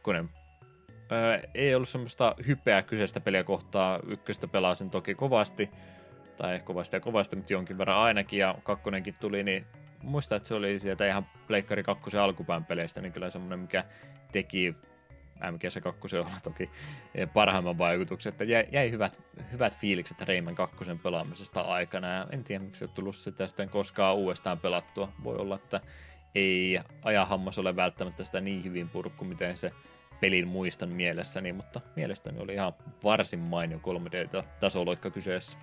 Allekirjoitan tämän. Sain kyseisen teoksen PClle, oliko se joululahjaksi silloin joskus, ja paljon sitä tuli pelailtua ja en muista tuliko sitä silloin läpi asti päästyä, mutta sitten myöhemmin Play 2-version ainakin serkulta lainasin ja pelailin läpi asti. Missäköhän vaan lienee kyllä tuo oman PC-version Big Boxi on kadonnut aikojen saatossa ja levy, levy myös. Harmillista olisi ihan kiva, jos se vielä jossain olisi, niin mm. pistää mm. johonkin näytille. Hieno peli. Pidin kovasti. Joo, suoraan koneelle se asennat ja yrität saada jotenkin ohjaimet ja muut toimimaan. Taitaa olla helpompi vaan jostain digiversio ladat. Mm. Vuonna 1999 myöskin tänä päivänä oli Jenkeissä ainakin suht tunnettua pelisarjaa julkaistu ja sille jatkoosaa, nimittäin Harvest Moon 64 oli tänä päivänä tullut kehittäjänä tässä Back in Video. About sama idea taitaa olla kuin jokaisessa Harvest Moonissa, että sieltä sitten perintönä saat yleensä iso isältä sen maatila, ja jotenkin pitäisi tuokin homma saada kannattavaksi. Pakotin sinut SNES-versiota pelaamaan, mutta olit ilmeisesti sitä aikaisemminkin kokeilu, mutta miten ne myöhäisemmät osat sitten? Pleikka kakkosella olen pelannut tämä itse Wonderful Life vai van, mikä onkaan, ja se oli pitkä kuin nälkävuosi, ja muistan, että se tuntui vähän tahmaselta, eli että onkin lukenut, että Pleikari 2-versio on aika, aika tahmea verrattuna muihin versioihin. Mm. Ja se, mikä muuta sitten jäi parhaiten mieleen, että sitten kun se peli meni läpi, niin kun normaalisti hänellä päättyi, että joo hei, hyvin menee, Farmilas menee tällä tavalla, mutta ei siinä elettiin vanhuuteen asti ja pelin lopussa sijoit kuolin vuoteella ja kuolet vanhuuteen. Sitten, aha, no, kiva. Tämähän oli mukavaa. New Game Plusana se sun hahmo on tai sitten lapsen lapselle taas uudestaan maatilaa ja siitä se lähtee taas. Jep. Sitä me kyllä vähän kyseenalaistin, kun siinä aloitat sen, niin sä oot semmonen nuorehko tyyppi, ja sit sulla on semmonen vanha avustajaukko, ja mun mielestä se vanha avustajaukko on edelleen hengissä, kun se itse kuolet vanhuuteen. Hmm. Kyseenalaisten, että miten helvetin vanha se patu sitten oli. Kyllä. Ja sitten liian vaikeita kysymyksiä Harvest Moonista. Muutenkin vähän semmoinen pelisarja, että eikö näitä, e, no joo, siis olemme näitä Harvest Moonekin mietitty, että siellä olisi joku kehittäjä vai vaihdos välissä ja siellä oli sitten tota, alkuperäiset tekijät eri sarjan parissa ja muutenkin taitaa molemmat olla sillä jäänyt vähän noiden indie-kehittäjien alle, että taitaa Stardewtä porukka enemmän pelata kuin sitten näitä OG-versioita kyseisestä genrestä. Joo, olen tämän mielestäni aiemminkin jaksossa sanonut, että se taitaa nykyään mennä sillä tavalla, että ne, mitkä tulee nimellä Harvest Moon, eivät ole oikeasti Harvest Mooneja, vaan ne pelit, mitkä tulee nimellä Story of Season, ne on niin kuin oikeasti Harvest Mooneja. Et siinä on joku hämmen, hämmentävä juttu, että just tyyli Natsume sai oikeudet nimeen, mutta silti niillä ei ole niitä alunperäisiä kehittäjää jotenkin näin. Hmm. Että pelatkaa, ostakaa siis Story of Season sen mieluummin. Tai vielä parempi, ostakaa vaan se helvetin Stardew Valley, että tarvitse enää mitään muuta. Kyllä, kyllä. 98 vuonna oli myös yksi maininta, mikä silmälle hyppäsi. Sinä päivänä oli nimittäin N64 julkaistu Jenkeissä tuo South Park-peli. Taittiin rallista puhua tuossa jokunen kerta sitten, mutta nyt oli osunut päiväkohdalle, kun tuli tämä eh, Ikuinen Entertainment kehittämä peli, eli tämä ensimmäisestä persoonasta kuvattu peli, missä lumipaloja heitettiin ja niitä, mitä ne on ne törkit kalkkunoita, mitä nämä mahtaa olla otukset, mitä heiteltiin ja jotain muutakin siellä varmaan piti hengiltä saada. 15 kenttää sitten yhteensä oli. Voin myöntää, että en ole koskaan kaikkia nähnyt, koska en läheskään niin pitkälle sietänyt tuolta pelata, kun sitä kokeilin. Hmm. Ei lisättävä. South Park-pelit onneksi meni vähän paremmiksi sitten tässä myöhemmin. Mm, en ole tuota kyseistä teosta koskaan pelannut. Olen käsittänyt, että ei ole kauhean hyvä peli se. Mitään et ole menettänyt. Mm, näin olen käsittänyt. Pari muuta vielä ennen kuin jatketaan asioissa eteenpäin. 97 vuonna Chocobo no Fushikina Dungeon oli myös julkaistu Pleikkari 1 tuolla Japanin suunnalla. Taittiin just edellisessä vai toisessa jaksossa puhua, että oli tästä kyseisestä pelistä fanikäännöksiäkin hiljattain tullut. Tosiaan tätä randomisti generoitua Dungeon Crawlingia oli kyseessä ja Square Enixin pelistä oli kyse. Mm. 94 vuonna Lunar Eternal Blue-peli edellisessä jaksossa myöskin Lunarista puhuttiin, nyt oli sille jatko-osa julkaistu tänä päivänä Sega CDlle. Working Designs on ilmeisesti tämänkin version kääntänyt, eli siellä on varmaan hyviä popkulttuurireferenssejä 90-luvun alkupuolelta, että voi olla käännöstyö hiekan ikääntynyt, mutta hyvä, että edes jossain muodossa englanninkielisenä se ainakin Jenkeissä oli julkaistu. Ja muutama pienempi, no en edes sano pienemmästä pelistä, mutta vanhemmasta pelistä tuolta 80-luvun puolta 22. päivä joulukuuta vuonna 89 oli julkaistu Castlevania 3 Dracula's Curse. NES-peli tai Famicom-peli siis tässä tapauksessa. Myöhemmin tullut toki se NES-versiokin tästä. Voin myöntää, että mä en ole Castlevania 3 ikinä päässyt loppuun asti. Yritys on ollut kovaa, mutta on se pirun vaikea peli. Joo, en itsekään ole Castlevania 3 ylipäätään kovin paljon pelannut. Pitäisi kyllä, kyseessä on kuitenkin ilmeisesti aika mainio. Mainio on joo, mutta kannattaa varautua siihen, että ihan helpolla se ei läpi mene. Jep. Ja 87 vuonna oli vielä julkaistu, kun siitä Metal Gearista nyt puhuttiin, niin tänä päivänä oli myöskin eh, ensimmäisen Metal Gear-pelin NES-versio julkaistu Japanissa. Vähän sama juttu tämänkin kanssa, että pelattu kyllä on, mutta en ole koskaan loppuun asti jaksanut painella jossain suomenkielisessä Nintendo-lehdessä oli semmoinen läpipelu opas joko tähän tai sitten jatko-osa, mitä mä muistan silmälleeni kovastikin ja eläneeni kovastikin tätä peliä pelilehden sivuilla, mutta en ole sillä itse koskaan loppuasti painellut. Nämäkin piti siinä kokoelmapaketissa olla, mutta ne taisi olla niitä MSX-versiot, mitkä ilmeisesti on siis parempia kuin nämä NES-versiot.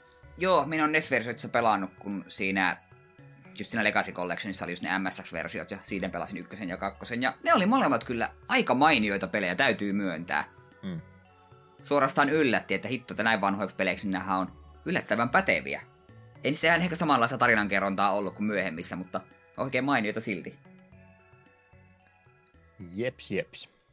Siinä oli tänä päivänä segmentti tällä kertaa. Jatketaan eteenpäin listassamme. Ja itse asiassa, että vähän kaava muuttuu kaikista 25 muusta jaksosta, mitä aina vuodessa tehdään, niin on meillä joka vuosi tässä kohtaa ollut takapölkynyt Game of the Year-gaala myöskin.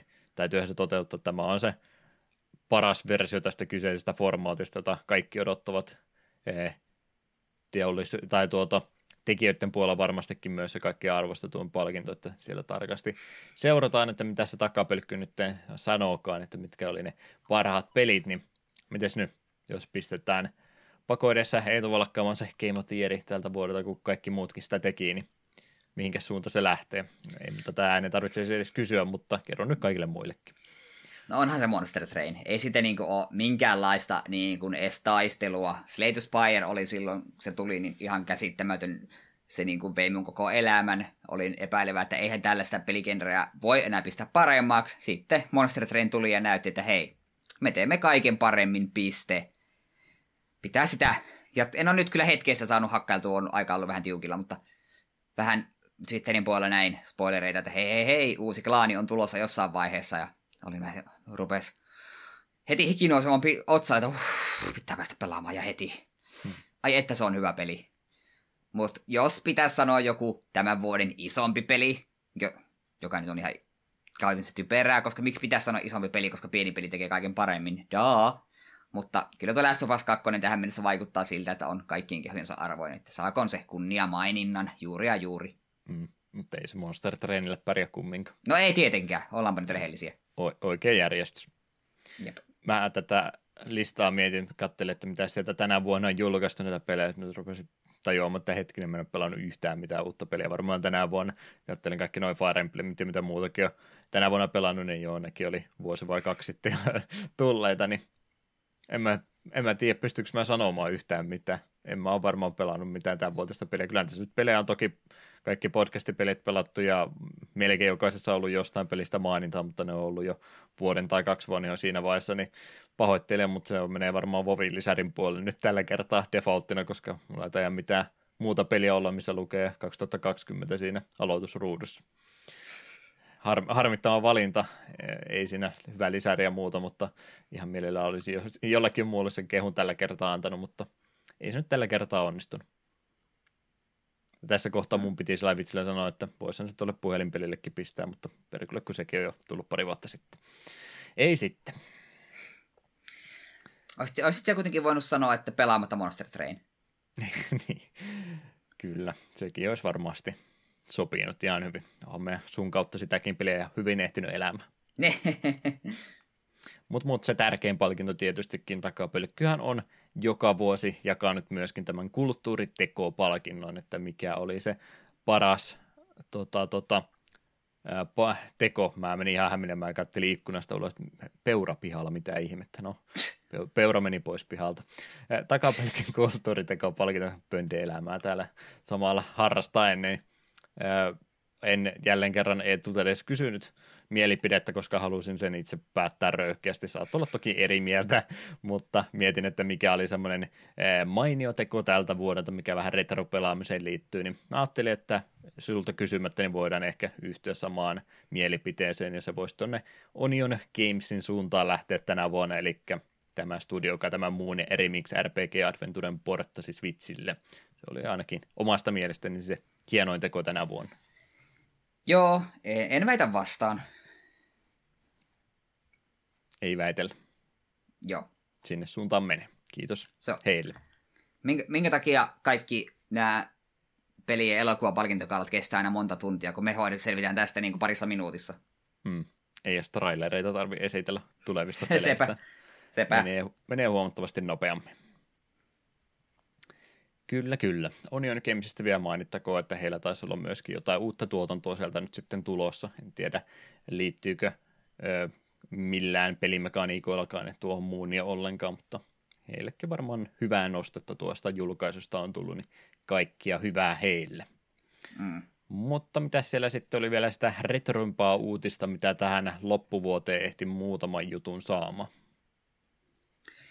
Joo, tällainen uutinen, josta minä kuulin eilen illalla, kun luvin Juhan tekemiä muistiinpanoja. Switchin online-palvelu täydentyi joulun alla yhdellä NES-pelillä ja neljällä SNES-pelillä. Kyseiset julkaisut olivat Nessin Nightshade vuodelta 1992 Beam Softwaren, SNESin DKC3 Dixie Kongs Double Trouble 96 Rare, The Ignition Factor 94 Jaleko, Supervalis 4 92 Telenet Japan ja Tuffennuff 93 Jaleko. Näistä peleistä vain ja ainoastaan DKC3 soitti kelloja sitten kun vähän katselin kuvakaappauksia, niin Nightshade näyttää hämärästi tutulta. Olen sitten joskus kuvakaappauksia nähnyt, ja Ignition Factory ollaan mainittu meidän jaksossa Fireman. Hmm. Kyllä, Nightshadeista en ole itse edes kuullutkaan aikaisemmin. Supervaliksesta ollaan jossain yhteydessä myöskin mainittu jotain Telenetin pelejä. Ollaan varmaan tuolla Romhackingin puolella tullut vastaan, niin siinä tainnut niistä ohi mene mainita, mutta en voi kyllä myöntää, että itsekään olisin niitä pelannut. Ja ei tuo enää ihmetytä tässä vaiheessa, kun toi Donkey Kong Country 3 tuli, kun siellä ne kaksi edellistäkin oli, niin kuulosti ihan ajan kysymykseltä, että milloin tuokin lisätään, mutta jos olisi miettinyt niitä SNES-pelejä, mistä olisi ollut valmis maksamaan jotain erikseenkin, niin siinä mielessä olen vähän hämilläni, että nuo Donkey Kong Countryt sitten loppupeleissä tänne liitettiinkin. Olisi Se on kyllä voinut kuvitella, että olisi vaikka kympillä kolme laittanut, niin aika herkästi olisi varmasti monella lähtenyt mukaan. Mm. Mutta hyvä vaan lisäarvo tuolle kyseiselle palvelulle. Sepä. Sitten parisilainen Wayo Records on julkaisemassa erikoisjulkaisua Actracerin soundtrackista niin cd kuin vinyylilläkin. Vuoden 90 SNES-peli oli Josu Koshiron säveltämä ja tulevan tuotteen ensimmäiset 250 tilaajaa tulevat saamaan hänen signeeraamat versiot tuotteista. Kahden levyn julkaisusta löytyy pelin koko soundtrackin lisäksi leikkauspöydälle jääneet musiikkikappaleet sekä Sinfoniaorkesterin live-esitys vuodelta 2018. Ennakkotilaukset ovat jo käynnissä ja toimitusten pitäisi tapahtua 2021 vuoden alkupuolella. Hintaa CD-versiolla on 22,50 euroa ja vinylillä 39 euroa. Kelepais. Actracer on hieno peli ja siinä on hienot musiikit pitäisikö ruveta sitä vinyylisoitinta jostain pikkuhiljaa etsimään, että kyllä näitä pelisoundtrack julkaisu tuntuu vinyylillä kovaa tahtia tulevaan, niin ei muuta kuin hylly täyteen näitä. Mm, totta. Vähän naapureiden iloks, iloksikin luukuttaa täysillä. Mm. Jeps, jeps. Muuten peliuutisrintamalla semi-hiljasta nyt on ollut ehkä jotkut isoprofiilisemmat pelit ja niiden mainio toimivuus Pleikkarin nelosella on, on vienyt enemmän huomiota tällä hetkellä tuolla uutisrintamalla, niin, niin ei retroimista peleistä nyt tällä kertaa se enempää ollut. Pikauutisiin meidän kotimaan kirjeenvaihtaja Liquidudi oli kumminkin tuolla Discordissa jakanut tämmöisen modaustapahtumaan. Siellä oli Ginger of Mods-niminen eh, nettikäyttäjä tehnyt Viipoi Color-nimisen kannettavan ja modatun version Nintendo 5. Eh, tuotetta esitelty videomuodossa ja kaiken muuten, kun Eetu siellä räjähtelee puhelimesta tai muuta samalla, niin, niin olisi tuota tarkoitus sitten myydäkin ne, mutta hintaa tuommoiselle käsityöprojektille sitten aika paljon kertoo, että noin tonnin siitä joutuu maksamaan, jos tuo haluaisi itsellensä. Mielenkiintoinen projekti, ei siinä mitään, mutta mä en tiedä, miten noin viipelit, no toki kaikissa niitä heiluttelukapuloita ja muita ei tarvi, mutta itse konsolin koko on sitä Game Boy Colorin luokkaa kumminkin, ja siitä sitä viipeliä pitäisi katsoa, niin onko tämä nyt se ihan optimaalinen tapa näitä asioita kokea? Tuo kuulostaa just tuommoiselta hämmentävältä projektilta, joka on hieno, että joku sen tehnyt, mutta emme varsinaisesti niin kuin ymmärrä, että miksi. Hmm. Harrastuksen vuoksi toki voi tehdä, mutta kuulemma mukaan siellä on jo kyselyitä kovasti tullut, että joku kohta tämmöisiä saisi, niin saattaapa hän siitä joku sen euronkin saada ennen kuin Nintendo tulee sitten lakimiehineen lyömään lyömään nuijalla otsaan, että loppuu tuommoinen pelleily nyt. Mm. Mutta hyvä, että sillekin ne halukkaita löytyy. Roma Hackingin puoli sitten vielä tätä jaksoa tätä vuotta varten viimeistä kertaa vilkaistaanpa mitä loppuvuoteen tuonne puolelle mahtui. Romhäkeistä halusin tuota nostaa esille tämmöisen tapauksen kuin Super Mario Kartin SNES-version Mirror Mode. SMK Workshop oli tosiaan tämä julkaisu ja tälle ensimmäiselle Mario Kartille oli nyt sitten tehty romhäkki, missä pääsee nuo kaikki radat ajamaan takaperin, eli peilikuvana mikä on varsin yleinen ominaisuus kilvan ajopeleissä ollut ja ilmeisesti myöhemmissäkin Mario Kartissa pääsee aika montaa mon, monessa ajamaan ratoja taka, takaperin, pystykö edes uusimmassa sitä tekemään. Siellä on kyllä semmoisia ratoja, mitkä ei taitaisi toimia ollenkaan, niin ei välttämättä kaikissa ollut, mutta aika monessa pelissä kumminkin tätä mahdollisuutta on käytetty. Joo, Mirror Mode on aika vakio kyllä nykyään lähes kaikissa. Mm nuo peilaukset tässä ei toki rajoitu pelkästään niihin ratoihin, vaan täällä on nyt oikein tehty tarkkaa työtä, että kaikki mahdollinen on laitettu takaperin. Kuskivalinnat, kuskivalikko, se on peilikuvana. Jos muistat palkintoruutua, siellä on palkintopolli laitettu nurin päin ja sitten se pilvi, mikä siellä taivaalla liikkuu, niin sekin liikkuu oikealta vasemmalle eikä vasemmalta oikealle. No nyt on, nyt on kyllä panostusta, kunnon mirror mode. Joo, y- yksityiskohtiin on kiinnitetty huomiota. Ainut, mitä ei ole käännetty, niin kontrolla ei olla sen tosiaan laitettu no voi kuvaksi, että tämä olisi jo mennyt aika hurjaksi, mutta tämä, tässä on kohtaan sentään vähän armoa annettu. Mm. Mut, mut, hyvää lisäsisältöä tuolle alkuperäiselle Mario Kartille. Mitäs sitten fanikäännöspuolellakin siellä vielä muutama tapaus oli tälle vuodelle ehtinyt mahtumaan, niin mainitaanhan nekin vielä pois. Joo, ensimmäisenä on täällä Orega Omae Omamoru, I Will Protect You, Nintendo DSlle Japanissa vuonna 2009 julkaistu Metroidvania-peli. Idea Factorin kehittämä peli Otomate-nimisen studion sisäryrityksen Otomate Forten julkaisema. Molempien julkaisujen päämäärä oli julkaista tytöille ja naisille suunnattuja pelejä, jotka olivat joko vaikutusultaan hieman tavallista helpompia tai graafisesti paremmin naismakuun soveltuvia. Tässä pelissä ritari Ren lähtee tutkimaan kauan sadon kadonnutta ja hiljattain uudelleen Edinburgh-sivilisaation kaupunkia, jonka rauniot sisänsä muinaista teknologiaa käännösryhmissä Phantom, Illindans ja Darth Nemesis. Onko omaan makuusi soveltuva peli kyseessä? No, no. Ihan siis kat... ihan päteviä täysveroisia pelejä toki on, että en tätä mitenkään loukkauksena ole, eikä tuo itse kääntäjäkään sitä sen takia maininnut, että tämä on joku tyttöpeli pelkästään, mutta tosiaan yritetty vähän kohderyhmää katsoa, että miten saadaan kaikki tämmöisiä pelejä pelaamaan, niin ratkaisu oli siinä, että tehdään oikein nätti prinssi sitten tai ritari päähaamoksi, niin eiköhän siinä kaikkien silmälle pääs sitten. Mm. Voihan tuo kuitenkin olla niin kuin, mitä me katson nyt näitä kuvakaappauksia, niin näyttää sinällään niin kuin pelinä ihan pätevältä. Mikäs siinä? Lyhytaikainen yritys kumminkin oli, eli toi Automate teki lähinnä visuaalinovelleja, ja tämä Forte oli nyt tämmöinen sisar-lafka siellä sisällä, joka yritti tämmöistä muitakin genrejä tehdä, mutta ilmeisesti ne julkaisi vaan tämä ja sitten tuli joku toinen peli, mikä myi, myi vielä huonommin, niin ei se sitten ehkä onnistunutkaan. Mm. Yritys hyvä kymmenen.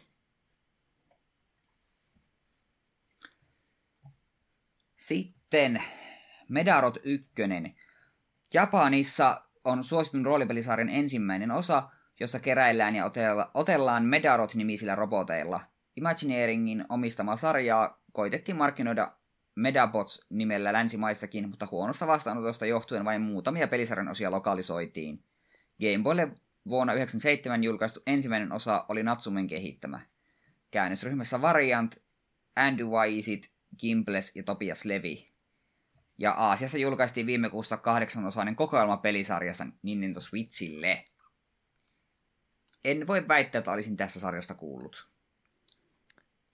en haluaisi kaikkia näitä pistää Pokemon-klooneiksi, mutta ajankohta ja kaikki muu, niin vähän viittaa sinne suuntaan, että ehkä siinä samalla markkinoilta saatiin olla. Toki eihän Pokemonkaan nyt varmasti ollut se ensimmäinen asia, mikä tätä keräilypuolta ja muuta oli tekemässä, mutta teki kumminkin niin hyvällä tavalla, että kaikkia muita sitten sen jälkeen niin varmastikin siihen on vertailtu. Mm, totta. Tästäkin toki samaa Pokemon-maista tekniikkaa käytetty, että sielläkin oli näistä peleistä kaksi eri versiota aina olemassa, että ne tärkeimmät elementit selvästikin tajunnut markkinointiosasto sieltä ottaa esille. Tietysti. Mm, sitten seuraavana täällä olisi Ariene Boken, Mahon Jule, Adventure, Arles Adventure, pahoittelut, Magical Jewels, Companin kehittämä seikkailu Game Boy Colorille vuodelta 2000. Puu ja josta tuttu Arle pääsee ottamaan tois, ottelemaan toisia vastaan korttipelien kautta. Käännöstiimin kuuluneet Ryusui 66, CCFF, Torus ja Jazz ehtivät saada käännöksen julkaista juuri sopivasti pelin 20-vuotispäivän kunniaksi. Kyllä se Arle on kaikki se, ehtinyt. Se, se on kyllä kaikkialla. On se vielä muuallekin ehtinyt, se on nimittäin tuossa seuraavassakin pelissä mukaan. Mm. Nimittäin se on Madou Monogatari 1, Honon Sou, Sotsuenji, Sorcery Saga 1, The Fire, Kindergarten Graduation. What? Hämmentävä lisänimi. ei ole nimellä pilattu. No ei ole, ei. Alun perin MSX2 Compilen kehittämän pelin PC Engine Super CD-ROM Potenssiin kakkosen versio. Huh! Neck Avenuen kääntämässä pelissä esikouluikäinen Arle joutuu kipuamaan monstereita täynnä olevan torniin valmistaakseen noita esikoulusta. CD-formaatin Dungeon Crawling peliin on saatu lisää välivideoita, ääninäyttelyä ja CD-tasoista musiikkia. Kääntäjät Super, The Maijin Senki ja CC Mar muistuttavat, että käännöstä pelatakseen tarvitsee arcade card-nimisen lisälaitteen tai emulaattorin, joka tukee sitä. Bah! Voiko tehdä tässä enää sanoa muuta kuin Japani? Hmm. Sööttiä monstereita oli, että kai se on ihan, ihan turvallista. Mm. Taikavoimien kanssa leikkiminen on ihan turvallista. Se on, on tämän on. päivän opetus. Sitten viimeisenä vielä Super Robot Taisen OG Original Creations. Pandersoftin kehittämä ja Preston julkaisema remake kahdesta ensimmäisestä Super Robot Wars OG-pelistä Pleikkari 2 vuodelta 2007. Alkuperäiset versiot oli julkaistu GPAlle muutamia vuosia aikaisemmin. Käännösryhmän kuuluvat Kingcom, Black Rock 61, Dugrass, Angram Prisken ja Fei. Jos ei Gundamista kuulu mitään, niin Super Robot Wars tulee hyvänä paikkaamaan. Mm. Pitää olla aina robotteja. Robot Warsiakin ilmeisesti jonkin verran on lokalisoitu ja ilmeisesti ihmiset jopa tykkääkin niistä, että me ollaan selvästikin menetetty jotain, kun me ollaan koskettu näihin. Se voi olla. Jonain päivänä. Jonain kauniina päivänä. Kiitos siitä lukemisesta. Siinä oikeastaan muutenkin uutisotsikkojen ja kaikkien siihen kuuluvien segmenttien materiaali tältä kertaa ja tältä vuodelta, joten pidetään se pieni musiikkibreikki vielä tähän väliin. Sitten olisi jakson pääaista aika jutella lisää.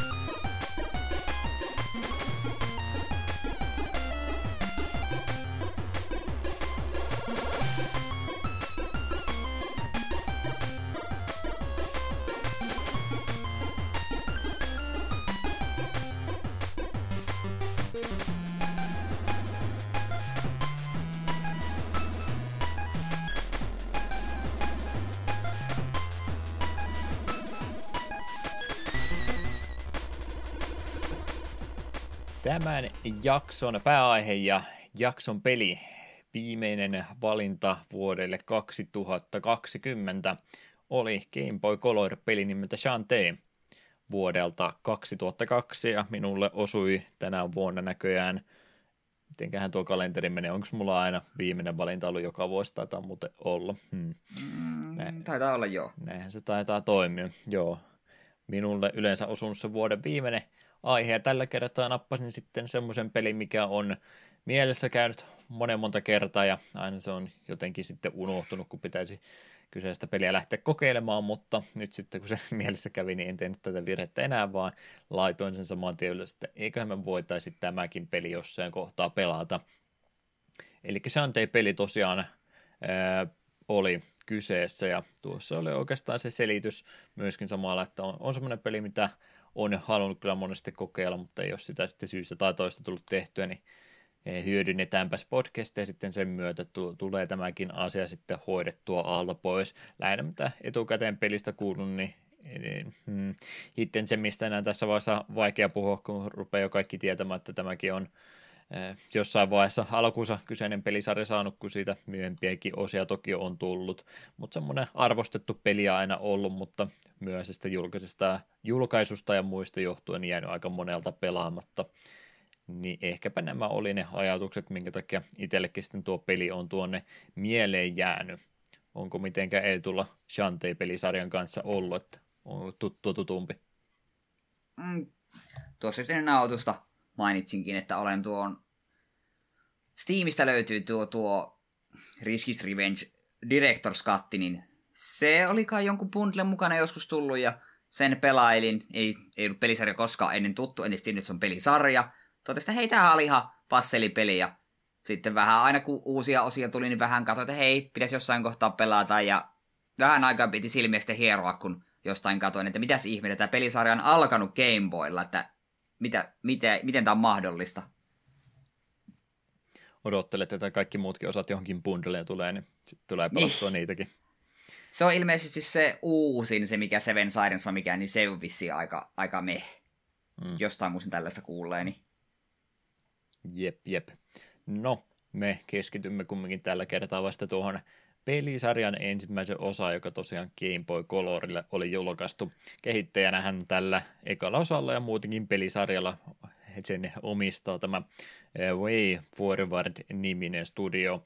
On itse asiassa jo vuonna 1990 perustettu eh, studio tässä kyseessä, mutta tosiaan se alkupään tuotanto oli vielä – verrattain hiljaisempaa, eli heillä nyt se pelin kehitys käytännössä alkoi tuolla jo Super Nintendo Sega Genesiksen kautta Mega Drive aikoihin, mutta nuo ensimmäiset julkaisut, mitä siellä jotain mikkihiiripeliä ja tämmöistä oli, ja sitten tämmöistä PC-pohjaista opetuskäyttöön suunnaltua CD-romppua, niin ne oli oikeastaan tämmöistä tuotantoa se alkupään pelit, niin siellä ei vielä semmoista isompaa mainittavaa joukossa ollut, ja muutenkin sellaisia välivuosia oli sitten, että ei, ei ollut heille se semmoinen kannattava homma ainakaan alkupäässä vielä, niin sitä ei niin aktiivisesti tehty, mutta, mutta he lähti sitten samaa ää, tietä kokeilemaan uudestaan tuossa 97 vuoden kohdalla, jossa ne sitten vähän enemmän fokusoi, että no meillä nyt jonkin verran tätä kokemusta täällä pelin kehityspuolella on, niin ruvetaan nyt ihan sellainen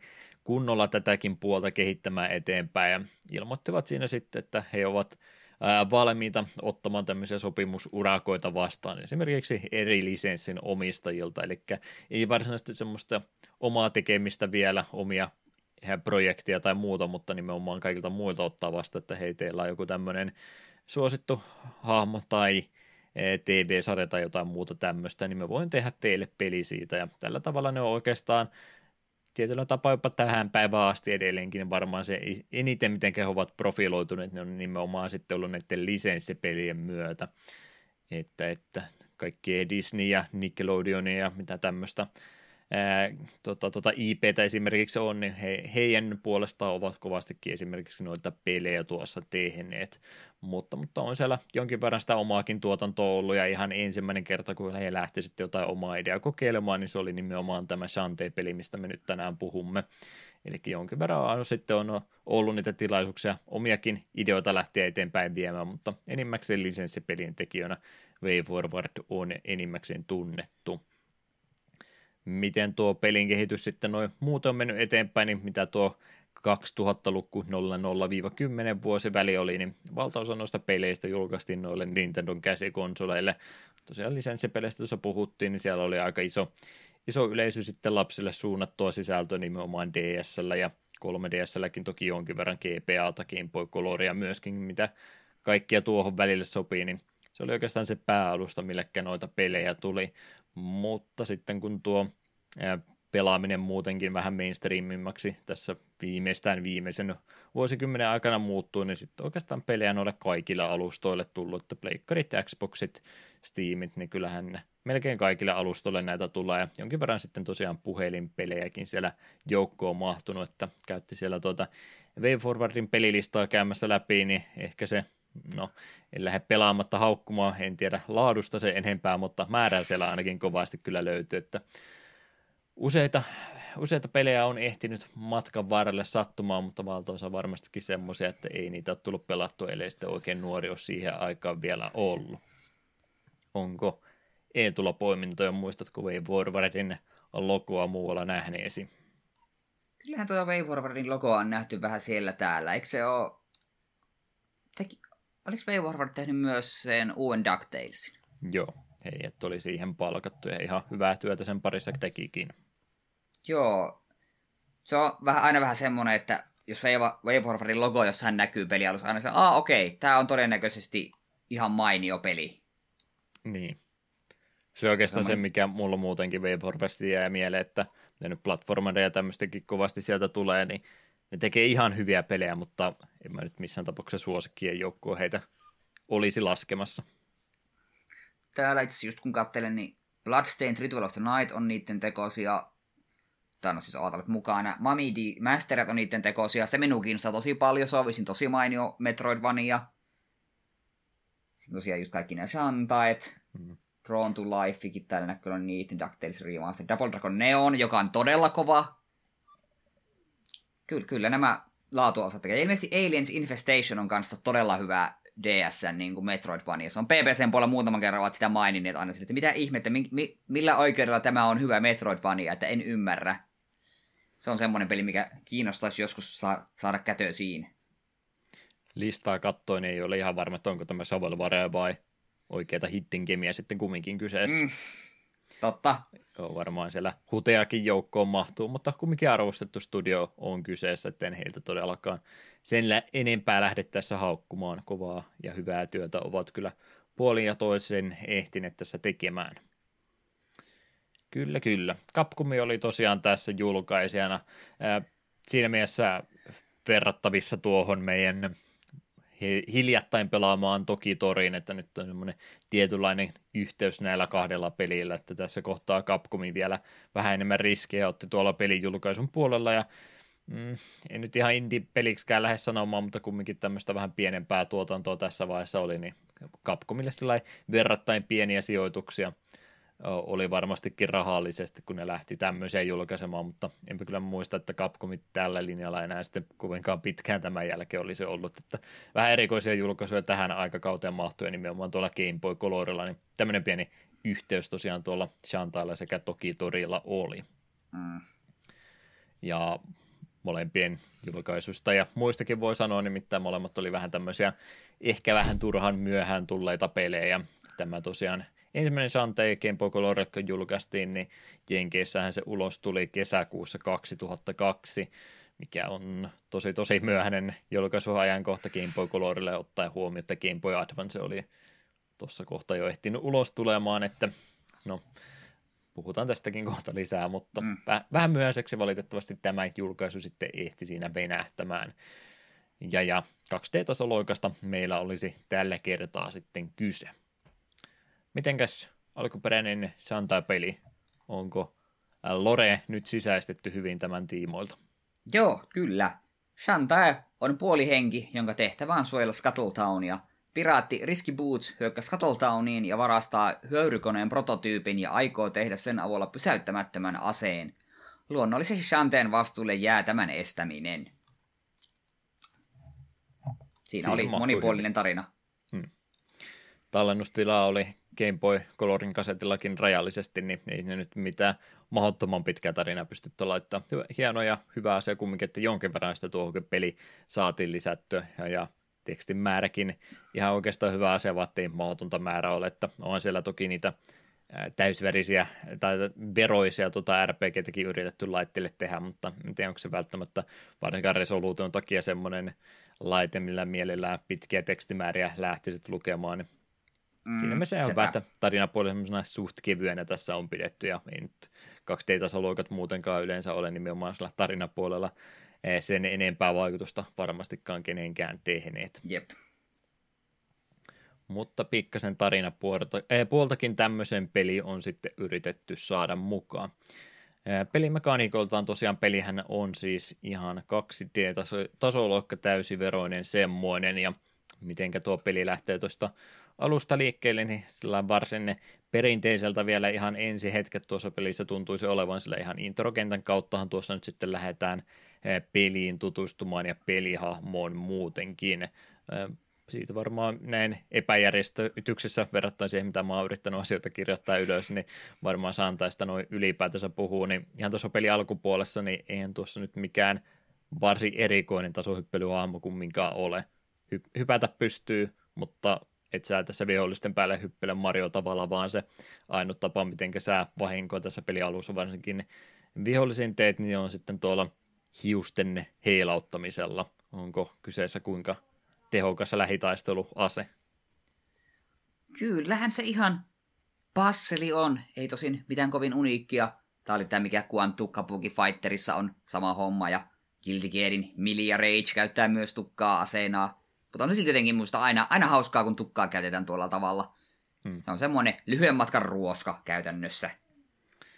Joo, ja todella lyhyen matkan ruoska nimenomaan. Mm. Onhan vastaavanlaisia melepohjaisia pelejä muutenkin tuossa, mitä Eetukin heitti lähimmät vertauskuvat, mutta muitakin, ja varmaan ehkä iso profiilisi ollut Castlevania ja sitten tuon ruoskan heilauttamisen kanssa, mikä on paljon pelisuunnittelun kannalta ja tämmöisesti on sitä keskustelua herättänyt, että onko tämä hyvä tapa tehdä, että tässä nyt aika paljon joutuu paikallaan seisoa ja tätä asetta heilattua ja se kantamaan sen verran lyhyt, että saat sinne sitten riskissä itsekin sitä vahinkoa ottaa. Mutta noinkin verrattuna, niin kyllä se tukka on vielä niinkin verrattuna niin tosi lyhkäinen versio, niin en mä tiedä, ei se, se on teemallisesti hyvin sopiva tapa hyökätä, mutta lähes aika vaarallinen tapa kumminkin, että tosi lähelle pitää vihollisia sitten siinä päässä noihin muihin peleihin kun verrataan, niin on sitten monesti joko viholliset stunnautuu kokonaan tai saattaa ottaa jopa knockbackiäkin, että sinne sitä etäisyys pysyy sitten semmoisena aika vakiona, mutta Shantaissa mä en ainakaan semmoista vastaavanlaista huomannut, että niissä yleensä eh, vihollinen kun kerran vahinko ottaa, niin jos se, se henkiläisi saman tien, niin se on sitten immunity frameit saman tien päällä ja todennäköisesti ne jatkaa sitä kävelyä on kohden, niin mä ainakaan koskaan saanut tuosta tukan käytöstä semmoista fiilistä, että tämä olisi nyt se turvallinen tapa näitä asioita tehdä. Niin oli koko ajan vähän semmoinen riski, että todennäköisesti otan jo ennemmin tai myöhemmin vahinkoa jostakin. No joo, mutta se oli vähän vihollista riippuen. Se tietyt viholliset menivät stunniin, kun niihin osui ja sitten yleensä se kuitenkin, siinä oli minun mielestä sen verran kuitenkin kantama, että se, okei, minä osun niin kerkeen humauttaa ehkä kaksi kertaa tukalla, sitten otan askeleen taaksepäin humautan kaksi kertaa lisää. Ja sille isommatkin viholliset kyllä yleensä tuppas kaatumaan ennen kuin ne sun iholle pääsi, kunhan sie tajusit aina välillä sen taka-askelin ottaa. Olisi tietysti kivempaa, että jos se vihollinen ottaisi vaikka vähän knockback, niin ei tarvitsisi itse taka-askelia ottaa, mutta ei tuo mien itse kokenut tuota ongelmaksi. Okei, okay. mä olin ehkä vähän kriittisempi sen kanssa sitten. Toki sekin on vihollistyypistä kiinni, että kaikissa sitä välttämättä niin haittaa ollut, mutta muistan, että siellä joukossa oli semmoisiakin vihollisia, mitkä tosiaan vähän säpsähtää, että hei, otinpa vahinkoja, ja sitten ne jatkaa kävelyä samalla, kun niihin ei voi enää lisää vahinkoa tehdä, niin on jatkuvaa siirtymistä eteen taaksepäin väistelle, että ei nyt ainakaan kosketusta tule siihen vihollisen otettua, vaikka se muuten niin vaarallinen ei olisi ollutkaan. Ehkä se, mitä mä vaan haluan sanoa, että muutama pikseli sitä eh, hiuksia voisi vielä lisää olla, niin olisi pikkusen parempi tuntuma tämän kanssa kuin mitä mulla nyt oli. Mm.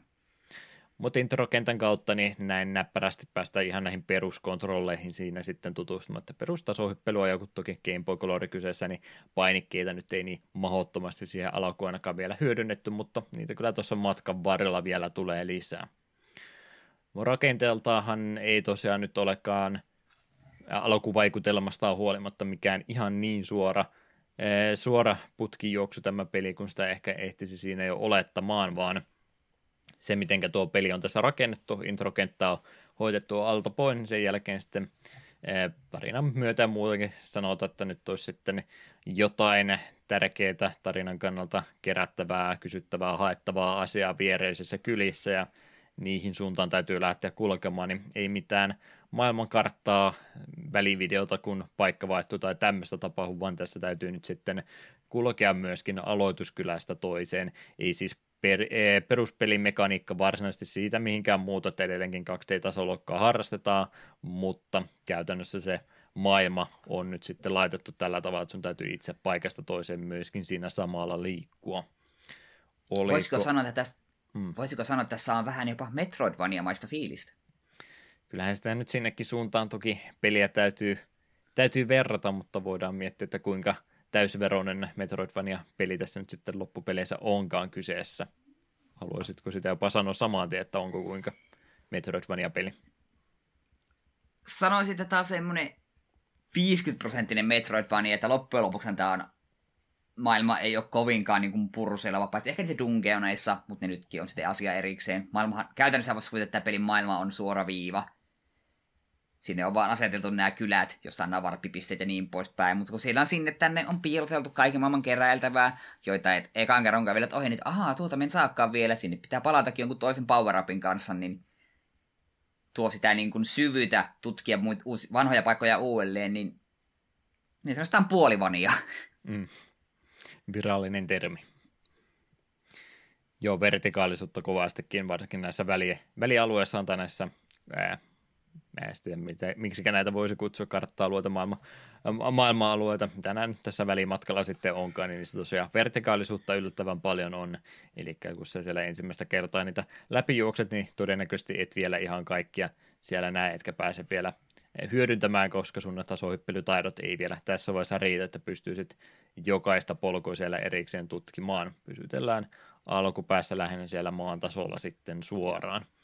Mutta mm. joo, niihin matkan varrelle on toki kaikkia ylimääräistä kerättävääkin joukkoa laitettu, mikä on varmaankin aika välttämättömyys ollut Game Boy Color-pelille. Tosiaan muistirajoitukset on aika kovat tässä vaiheessa vielä ollut, ja itse tuo konsolirautakin on jo semmoista, että kumminkin NES tai NES Plussa-pelistä pystytään parhaimmillaankin vain puhumaan, että eihän tuo Game Boy Color nyt vielä mikään eh, tekninen ihme kumminkaan ole, niin sitä myötä myöskin itse pelikään ei voi olla parikymmentä tuntinen mahtava epos kenttäkentän jälkeen, vaan siellä on sitten yritetty mahdollisimman paljon saada, eh, saada irti samoista alueista, että ollaan sinne sitten ylimääräistä kerättävää ja useita visittejä laitettu, niin joudutaan pikkasen niihin sitten eri näkövinkkelistä tutustumaan uudestaan.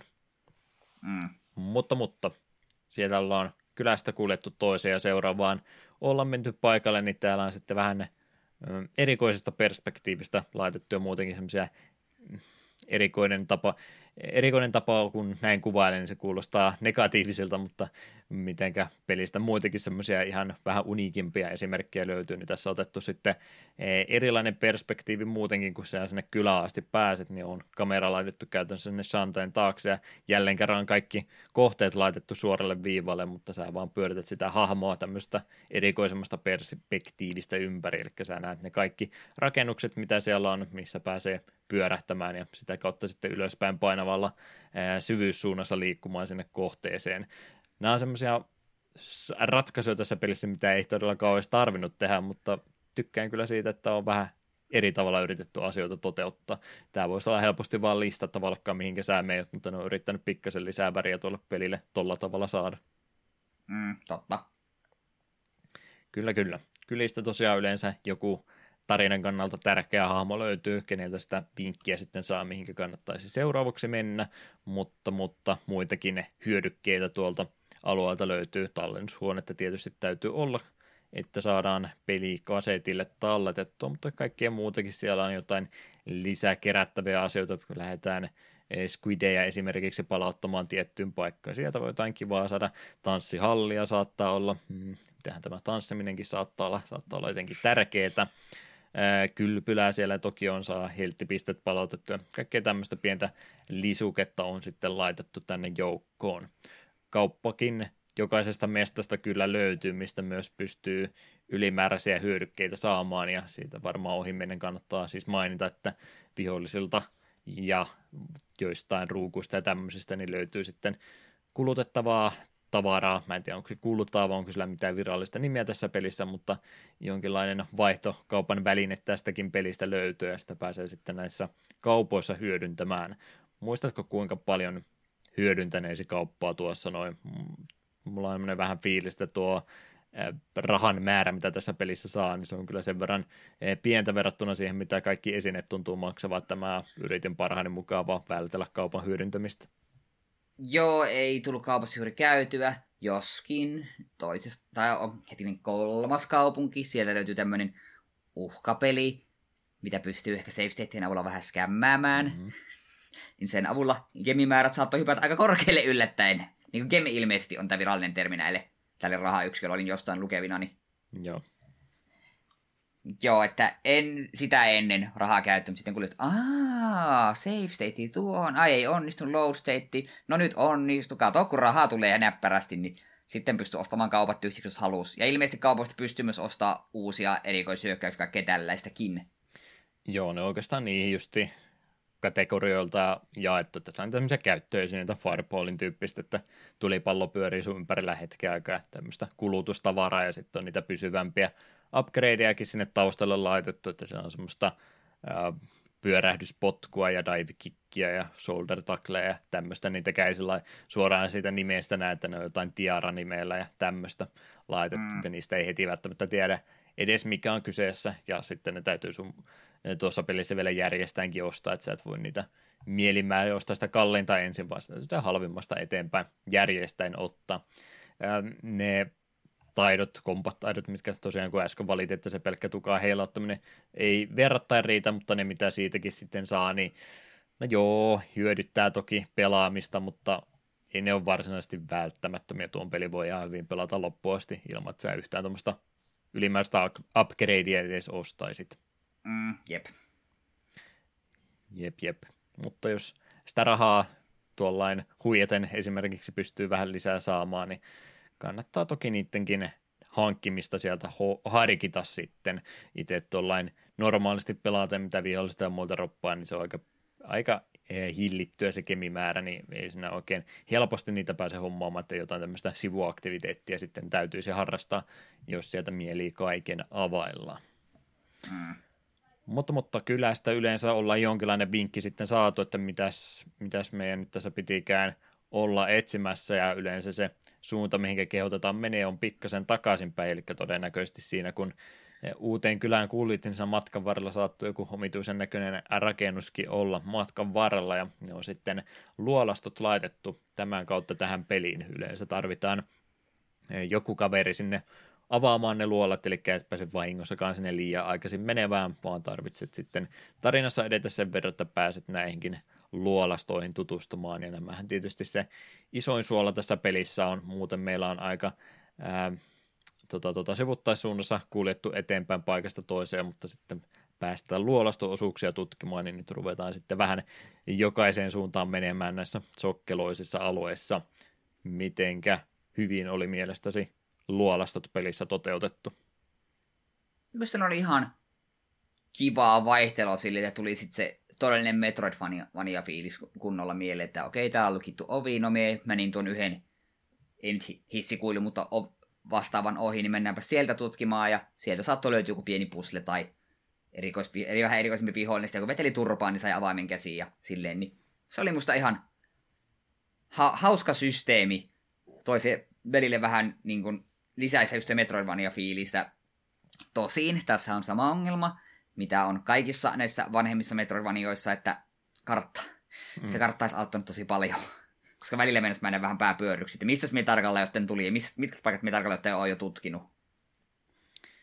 Joo, varmasti jossain näkisit sen koko kartan kerralla, niin sä huomaisit, että ei tämä niin sokkeloinen ole kuin miltä se tuntuu, mutta nyt kun se puuttuu sitten, niin herkästi tulee sitä, että No kyllä sä todennäköisesti muistat, missä sä oot jo käynyt, mutta sitten sä rupeat miettimään, että oliko täällä jotain muuta risteävää tietä tämän sivun varrella vai missä se nyt vaihtoehto olikaan, niin kyllä semmoista samojen alueiden uudelleen läpikäyntiäkin sitten pikkasen turhaan tulee, varsinkin jos sulla sitten sattuu henki lähtemään sinne joudut alusta aloittamaan, niin saattaa tulla sitä, että vähän samoja alueita sinä tulet läpi kulkeneeksi, mutta kyllä ne on semmoinen tietty punainen lanka niissä luolastoissa aina oleva, että sä tulet todennäköisesti lähes kaikki huoneet käymään siellä läpi järjestä, että kyllä se sieltä sitten pitäisi ennemmin tai myöhemminkin se oikea suunta sitten löytyä. Toki siellä jonkin verran mm. sivuhuoneitakin on, että siellä saattaa esimerkiksi näitä mustekaloja sitten olla piilotettuna semmoisiin paikkoihin, mitä ei välttämättä heti huomaisi, mutta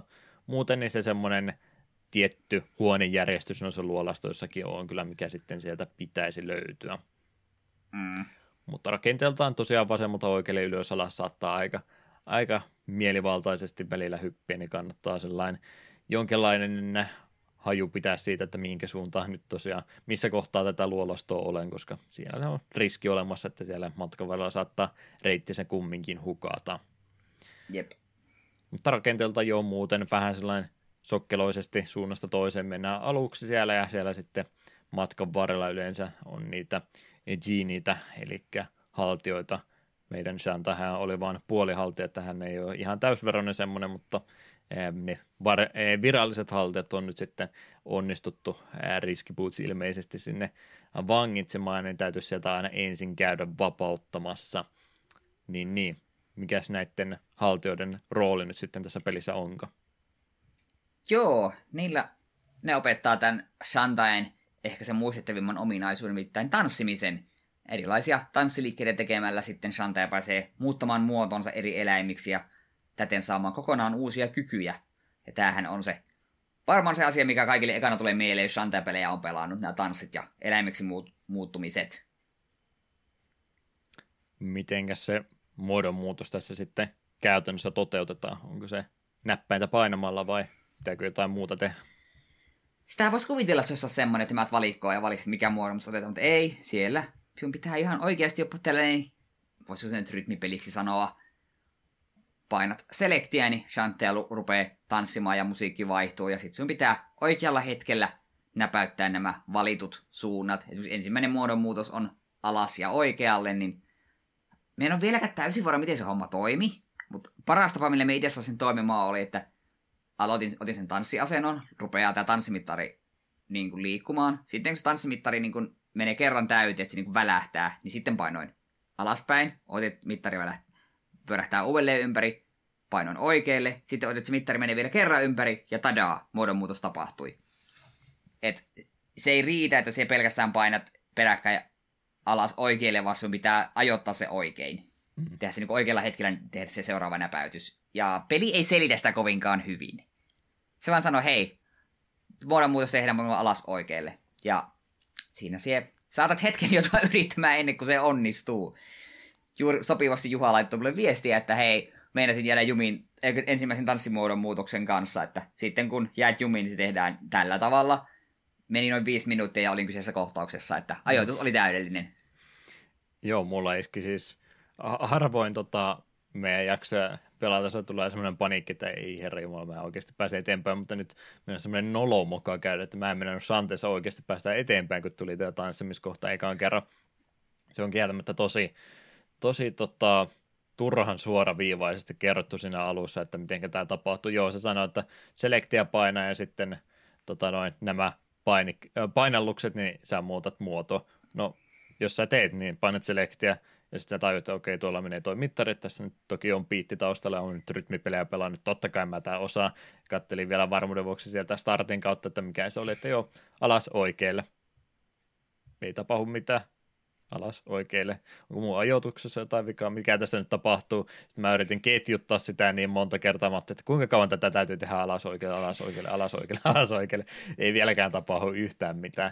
Mutta siinä oli tanssissa se toinenkin osa, mitä se ei kehottanut mun mielestä edes tekemään. Mä ainakaan muista, että se olisi sanonut ollenkaan, että siinä on sitten paino vielä oikealle ja alas, niin sitten tulee se toinen, toinen liike perään, niin nyt se muuttaa muoto että, että en tiedä lipsahduskehittäjältä vai mikä siinä oli tapahtunut, mutta vähän no kun se on kumminkin sulle annettu muisti, että se tehdään näin, niin olisi nyt antanut se koko tanssi sitten kerrallaan laittanut sinne muisti ylös, niin se olisi vähän helpommin mennyt. Mä olin nimittäin ihan hädissäni, että tuunko mä Shanteista puhumaan ilman, että mä pääsen ekaa luolastoakaan läpi, kun mä osaan kahta painallusta toteuttaa oikein, mutta se olikin vaan näin, että mä tein sitä koko ajan väärin. Joo, tässä tulee just se hämmennys, että koska mie en missään kohtaa painanut, tehnyt niitä toisia. Mie vaan painoin, okay. mittari lähti rulla, painan alas, anna mittari mennä yli, painan oikealle, anna mittari mennä yli, pam, muodonmuutos tapahtuu. Se voi olla jo, että, että siellä on sitten pikkasen annettu sitä pelivaraa, ja mulla nyt tämä kiertotapa, millä mä tämän toteutin, niin ehkä siinä vaan sattui sitten ne toiset painallukset menemään sopivaan kohtaan, ja mä nyt vahingossa tein se oikein. Joo, ei, ei ole montaa painallusta, ei, ei tarvitse Guitar Heroa ruveta expertillä opettelemaan ennen kuin pääsee shanteita pelaamaan, mutta tämmöinen pieni mekaaninen suorittaminen täytyy toki toteuttaa, että nämä muodonmuutoksetkin sitten toteutuu. Tota noin, ylipäätänsä nyt kun vielä sitä ää, inputtien painamisesta ja muusta, muusta oli puhe, niin miten nyt lähteä koko systeemiä muutenkaan arvostelemaan. Se on siis tosi tosi nokkela, tosi, no en tiedä onko edes alkuperäinenkään, mutta harvoin käytetty tapa tehdä asiaa, mikä vanhenee about viidennellä kerralla todella nopeasti.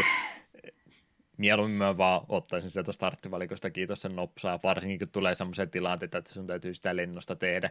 Joo, ehkä siinä on sitä ajateltu nimenomaan riski ja revardi siinä, että se ei varsinaisesti se pelitilanne kumminkaan täysin pysähykkysästä tanssia rupeat tekemään vaikkapa bossitaistelussa oikeita eläinformia laittamaan päälle, mutta mut, se, että sun täytyy tuommoinen pieni tanssi joka kerta tehdä, kun sä haluat hahmoa muuttaa, varsinkin siinä, kun sä yrität ruveta kaikkea mahdollista pelissä keräilemään, niin no nyt mä ensin otan tämän formin, sitten mä otan sen pois vähän aikaa, sitten mun täytyy kolme sekuntia myöhemmin ottaa taas eri formi tähän, ja sitten ottaa se neljäs formi, ja se vähän mun mielestä tota peli tempua tai muutenkin sitä rytmitystä niin pilaa sillä, että joo, ihan, ihan nokkela hauska idea, mutta en mä tiedä, oliko tämä nyt välttämätöntä tälle pelille. Joo, vähän samoilla fiiliksillä olen itsekin. Toki ne on yrittänyt Se... sitä tanssimispuolta tuolla siellä myöhemmin lisää, että tuolla on esimerkiksi semmoinen tanssihallikin olemassa, missä sä pääset sitten lisää rahaa ansaitsemaan ei save stateja käyttämällä siten, että sä tanssit ruudulle näkyvien painallusten mukaan, mutta, mutta onko se nyt sen takia välttämätöntä asioita näin toteuttaa. Se on vähän niin kuin turhana vaikeasti toteutettu, sanottakoon näin, että joo, hauska idea, mutta ei, ei semmoinen pitkällä tähtäimellä mun mielestä hyvä tapa kumminkaan. Mm, sepä. Ehkä jos se olisi vaan siis ihan, että sun ei tarvitse sitä starttia kanssa painaa ollenkaan, vertaa esimerkiksi Symphony of the Night, siellä on niitä spellejä, mitä sä et välttämättä tiedä, että pelistä löytyy, mutta sä pystyt ne tekemään Joo, ihan totta. lennosta suoraan, niin jos se olisi vaikka se, se hahmon tota, jalkojen pysäyttäminen tähän kohtaan ja peli jatkuu muuten ympärillä, niin jos sen pystyisi itse vain jollain tietyllä input-komennolla, ihan koko taistelupeli tota, Shoryukenia tai tämmöisen heittää sitten, että se tulisi siitä suoraan, niin se olisi jo heti huomattavasti paljon parempi. Totta.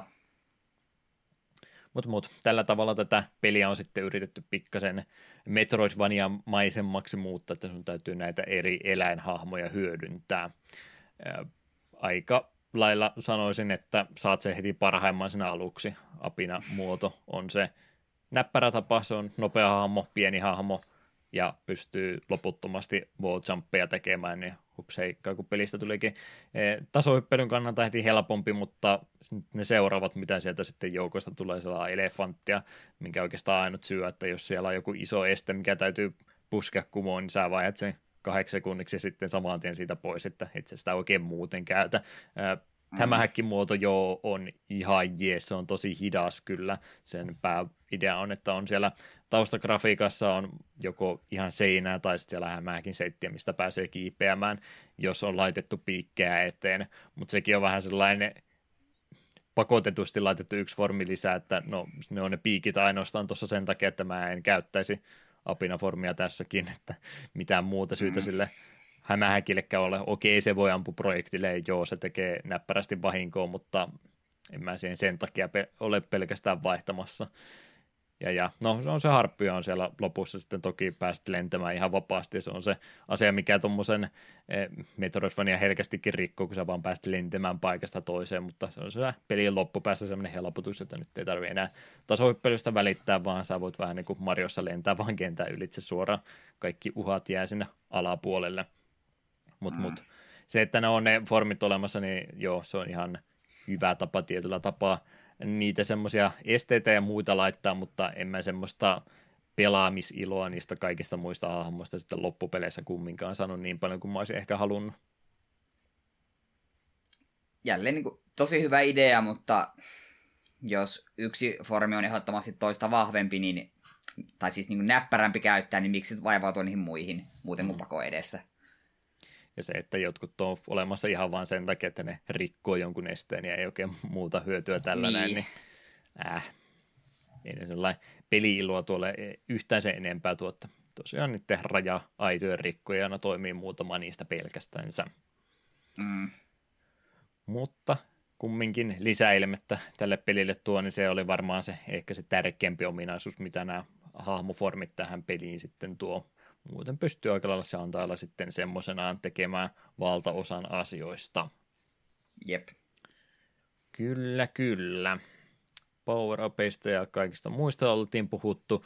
Tosiaan nyt kun meillä ne kaikki lisäformit ja muut oli auki, niin me pystytään sitten helpommin niitä muita lisäasioita tuossa pelissä keräämään, mistä ohi menen mainittiin, mutta tosiaan niitä mustekaloja esimerkiksi on, kun sä ne kaikki palautat läheisimpään – kylään, niin sä saat sitten taas yhden tanssin lisää, niin sä pystyt teleporttaamaan näiden välillä. Se on hyvä palkinto, mutta kun sä et sitä osaa automaattisesti, niin äh, tämä backtrackkaaminen tässä pelissä on muutenkin vähän ikävää. Siihen on myös toinen syy olemassa, mikä tulee tuossa grafiikkojen ohella esille, mutta se olisi semmoinen asia ollut, mikä olisi ollut jo heti minun puolestani auki, kun sä uuden kylän löydät, eikä että se on laitettu tuommoisen ylimääräisen kerättävän taakse. Jep, sun pitää niinku jokaista kylää kohde etsiä se neljä squidia ja antaa sille tyypille, että se pystyy, saat niinku sen aktivoita, niin se on vähän sille miksi? Miksi enää suoraan vaikka sen kylään, niin tällais warpointti, me aktivoin sen. Nyt me voi varpata tänne kylään milloin tahansa. Me ymmärrän, että se olisi tiputtanut pelistä yhden e- etsittävän asian pois, mutta se silti niin kuin tuntuu vaan siltä tosi nihkeeltä, että sitten... Ja sitten siinä tulee myös vähän se, että mietin että hmm, onkohan mulla syytä palata tänne kylään missään vaiheessa. Haluanko me jättää tänne neljä squidia vai ootanko me päästä seuraavaan kylään jätän sinne, jos se onkin semmonen, minne mun pitää käydä useammin. Hmm. Et sitten mun ei tarvi ihan joka kolkkaa tutkia näitä saatanan mustekalojen takia. Joo, ja se vielä, että kun sä tota, saat sen tanssin sinne teleportin, niin mä mietin sitä, että mä en testannut tätä asiaa, mutta mä oletan, että sun täytyy kumminkin oppia se tanssi. Että se olisi ollut tietysti semmoiselle uudelleen pelaajalle yksi hieno asia, jos olisit vaan, kun sä tiedät, että mikä se tanssi on, niin sä voisit sitä heti käyttää, mutta mä en usko, että se näin toimii tässä. Joo, en usko minäkään. Se olisi ollut kiva asia, että olisi vähän helpotettu menimistä. Olisi voinut vaikka katsoa sitten, jos ei kaikkia löydäkään, niin voisi vaikka sitten käydä pelilehden sivuilta sen lukaisemassa, jos ei mennä muuten onnistua, mutta ei taida asioita näin helpoksi olla meille kumminkaan tehty. Jep. Joo, niitä oli ja sitten oli tosiaan lisää hard-containereita esimerkiksi pystyy keräämään ja sitten oli tuolla myöskin tämmöisiä tulikärpäsiä pystyy jonkin verran keräilemään ja sieltä saa sitten vielä yhden viimeisen power-upin lisäksi, jos ne kaikki onnistuu keräämään. Tämä on toki laitettu vähän erikoisella tavalla. Yksi elementti vielä peli oltiin haluttu lisättyä, lisättyä, eli tuo yö- ja päiväsykli aika kuluu siellä taustalla ei muistaakseni vaikuta mitenkään peli etenemiseen, että sen täytyy tietyssä pakko olla tiettyyn aikaan, mutta se täytyy huomioida kumminkin, että e, yöaikaan, jos liikut tuolla välialueilla, välietapeilla, niin vihollisetkin on sitten vahvempia. Ei ole todellakaan ainut peli, joka tätä on tehnyt, mutta ehkä tähän aikaan vähän harvinaisempaa tuo toteutustapa sitten oli aika Castlevania kaksi hengissähän siis tuokin tuossa on toteutettu. Ei tarkoita sitä, että e- eikö voisi yöllä siellä liikkua, mutta pikkasen vaarallisempaa kumminkin. Jep. Ja suurin syy liikkua yöllä on se, että ilmestyy tosiaan just nämä tulikärpäset, niitä ei kuin, kuin öisin, ja niitä kun sen 12 kappaletta kerää, niin määrä se oli, niin Joo. on tämä sidequesti hoidettu. Että pikkasen lisäsisältöä tosiaan noihin alueisiin on tuolla tavalla yritetty sitten saada, koska ei tosiaan mahdotonta määrää noita luolastoja ja muutakaan voi tehdä.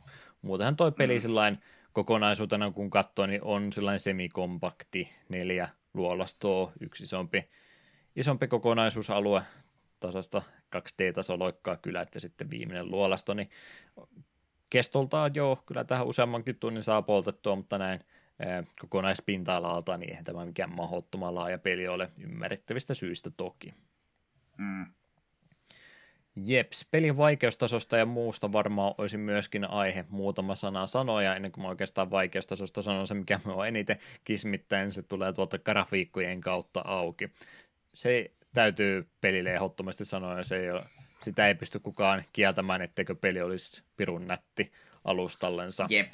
Ehdottomasti perin parhaita puolia on tässä näitä värikäs peli, nätti peli, pikseligrafiikkaa, ottaa vielä huomioon, että tämä oli kumminkin ne, tota, tota, tämä ei ole nyt sitä uutta retrolämmittelyä, vaan tämä on niinku ihan sitä viimeistä hännänpäätä, mitä vanhasta pikselitaiteesta oli jäljellä, että tässä kohtaa kaikki muut oli jo siirtynyt ajassa eteenpäin, mutta vielä Game Boy Color ihan viime hetkellä niin tämmöistä saatiin. No joo, okei, okay, Game Boy Advancekin tulee, mutta niissäkin vielä resoluutio hyppää sitten isommaksi verrattuna tähän näin, niin tämmöistä kasipittistä taidetta, niin tämä on nyt sitä ihan viimeinen taidon näyte, mitä sillä vielä irti saatiin, ja täytyy sanoa, että aivan, aivan mainiosti on onnistuttu, ihan animaatioitakin komeita kävelysyklejä ja muita tähän on onnistuttu saamaan ja persoonallisen näköisiä hahmoja, niin sille ehdottomasti 10 kautta 10 pelille, että todella nätti peli on tuosta saatu aikaiseksi. Et lähde Jep, ihan, vasta. En ihan niin kuin suorastaan käsittämätöntä, että tätä on niin kuin Game Boylle saatu. Hahmot on tosi ilmeikkäitä, tosi uniikin näköisiä. Ja pelkästään jo pausescreenissä, kun on niin Shantai näkyy, niin se on wow, onko tämä Game Boy-grafiikkaa? Että kyllä tämä jos pistää vierekkäin just jonkun Mario 1, tai tuon Mario Land 1 kanssa, niin on se vähän silleen, että onko tämä nyt ihan varmasti sama konsoli. Mm. Se on ihan käsittämättömän nätti peli. Ja sitä on kyllä kaikki myöhemmätkin Shantai, että se niin kun tätä graafinen ulosanti on kyllä aina ollut musta Shantai-peleissä tosi silmää miellyttävää, ja se on kunnioitettavaa, että ne on onnistunut siihen jopa niin Game Boylla. Jep, jep. Mutta se kolikon kääntöpuoli tulee siitä grafiikkojen myötä myöskin esille, että todella nätti on, ja tarkasti tota, äh, hahmotkin tehty, mutta se, että mitenkä se ainoastaan on mahdollista Game Boy-ruudulla tehdä, niin on se, että zoomataan todella lähelle pelitilannetta, jotta saadaan hahmomodelistakin suht tarkan näköiset, niin se on se, mikä siinä sitten samalla menee, niin on se ympäristön näkeminen ympäriinsä ja mikä sitä 2D-tasolokkaa pahemmin voisi pilata kuin se, että sä et näe mihinkä sä oot hyppäämässä. Ää, tuskalin tästä melkein heti alusta asti, että ei tämä nyt oikein ole kiva, kun mä en näe, näe ollenkaan mihinkä mä oon menossa. Pelkästään se, että sä pistät juoksun tuossa päälle, kun P-painikkeen pistät pohjaan, niin mä en uskalla täydellä vauhtia mennä eteenpäin, koska mä saatan johonkin ansaan viholliseen rotkoon pudota sen takia, kun mä vaan näe oikein kovinkaan paljon eteen. Jep, se on kieltämättä ongelma ja sitä nimenomaan, kun sitä vertikaalisuuttakin kovasti on, niin siellä tulee monesti semmoisia tilanteita vesiputousalueellakin. Esimerkiksi, että sä et oikeasti näe, että missä se alempi platformi on, niin sä joudut no, vähän niin kuin luottamaan siihen pelintekijään, että no toivottavasti siellä nyt alhaalla jotain edes on, jos sä jonkun oksan esimerkiksi näet, niin kyllä mä ihan suosilla pudottauduin suoraan alaspäin, ettei semmoista että täyttä loikkaa eteenpäin uskaltanut missään tapauksessa tehdä, koska siellä sitten sitä rotkoa tai muuta saattoi tulla. Yleensä jos sulla on tasainen alusta ja sä putot suoraan alaspäin, niin sillä myöskin jotain oli, niin tähän sen tai luotin, mutta ei kannata, ei kannata hypyssä lähteä hirveästi kikkailemaan, jos ei oikein hyvin jo ole ehtinyt pelinne layouttia opettelemaan ulkoa. Tämä on vaikka kehua kovasti antaa sille grafiikalle, niin siltikin mä ottaisin mieluummin vähän rumemman näköisen peli, jossa mä näkisin pikkasen enemmän ympärilleni. Mm. Voi voi, se on iso miinus kyllä valitettavasti tuolle pelille. Muutenkin mitä tuolta tuo vaikeustason puolelta haluaisin sanoa, niin lisää elämät tähän toki on, on vielä pidetty mukana, että ei olla nykyiseen malliin vaihtu, jossa saa loputtomasti uudestaan yrittää, vaan muutama kolme lisääriä yleensä pelissä sulla alussa on, niitä jonkin verran matkan varrella voi lisääkin saada, mutta piikkeihin osuminen, rotkoon putoaminen vie kerralla kaikki elämäpistet sulta pois ja ne yllättävän nopeasti siinä sitten, kun sattuu loppumaan, niin se on takaisin edelliselle save pointille, joka saattaa semikaukana olla. Se on joko siinä luolaston lähellä ulkopuolella tai sitten kylässä yleensä, että niitäkään nyt ei, ei mahdottoman moneen paikkaan laitettu ja ei mitään automaattisia tallennuksia myöskään tapahdu, että jos olet unohtanut, niin se on sitten aika paljon taaksepäin tuossa noin. Jep. Luolien kanssa kävi pari kertaa sillä, että joutui ottamaan alusta uudestaan sitten, kun ne virheet kerääntyi, että näin kauttaaltaan mä en lähde sanomaan, että peli olisi mitenkään äärimmäisen vaikea, mutta semmoista tasasta pientä vahinkoa saattaa ottaa, joko se johtuu siitä kamera tavasta tai muuten vaan lyhyestä hyökkäysetäisyydestä johtuu, että semmoisia pieniä lipsahduksia tapahtuu sieltä täältä ja ne sitten kerääntyy yllättävän nopeasti ja henki lähtee siitä pois. Jep. En halua laskea, miten monta kertaa apinalla juoksentelin alueelta toiselle, nopeasti juoksentelin ja hyppeli ja sitten hyppy laskeutui onnellisesti lätäkköön. Hmm. Sieltä ei enää ylös nousta. Jep. Joo, kyllä niitä lisääreitä tämmöisiäkin saa aika, aika monesta paikkaa, mutta sanoisin suorastaan helpompi on vaan sitten, jos huomaa, että on viimeinen elämä menossa ja toteaa, että nyt voi olla vaikea päästä eteenpäin tällä, niin tapottaa vaan itsensä suosiolla, ottaa se game over ja jatkaa taas täydellä elämillä. Ei tiedä päin, niin niitä kannattaa lähteä. Mä edes muista, että pystykö niitä ylimääräisiä ostamaankaan, mutta kannattaa vähän katsoa, Ei että riittääkö. Mm. Kannattaa silmällä pitää, että meneekö tällä ää, yrittämällä sitten luolosta läpi vai kannattaako yrittää vähän useammalla lisäelämällä alusta asti vaan suosiolla uudestaan. Mm, sepä. Jeps, jeps vähän kriittisiä oltiin tälläkin osastolla. Ääni- ja musiikkipuoli ehkä vähemmän kriittisiä voidaan siellä osastolla olla. Siellä nimittäin on tunnettu säveltäjä yhtä, ei ihan ensimmäisiä sävellyksiä, mutta varhaisemmasta päästä kumminkin ja sitä aikaa, kun ehkä kyseinen henkilö ei vielä niin tunnettu ollut. Jake Kaufman nimittäin on pelimusiikit tätä varten tehnyt. 81 vuonna syntyneestä amerikkalaisesta sävelteestä olisi kyse. Hän oli aikana jättänyt lukionkin kesken, mutta kyllä hänellä jo tähtäimessä siinä kohtaa oli, että mitä hän haluaa elämällänsä tehdä, ja sehän oli tehdä musiikkia videopelejä varten harrastusmuodossa, remiksi musiikkia ja muuta teki nimimerkin takaa ensiksi, ja sitten siitä ihan uransakin teki tuossa vuosituhannen vaihteessa, muun muassa tuo Cubertin Game Boy Color-versio taisi olla ensimmäinen ainakin, mitä listoilta löydyn, löysin, mikä oli sitten virallinen tai tota, sävellystyö, mitä hän oli päässyt tekemään. Ja, ja freelancerina siis oikeastaan toiminut sieltä asti pieniä tämmöisiä tota, tota, firman palkkalistallakin toimimisjaksoja siellä ollut, mutta freelancerina näin pääsääntöisesti musiikkia pelejä varten on sieltä asti tehnyt.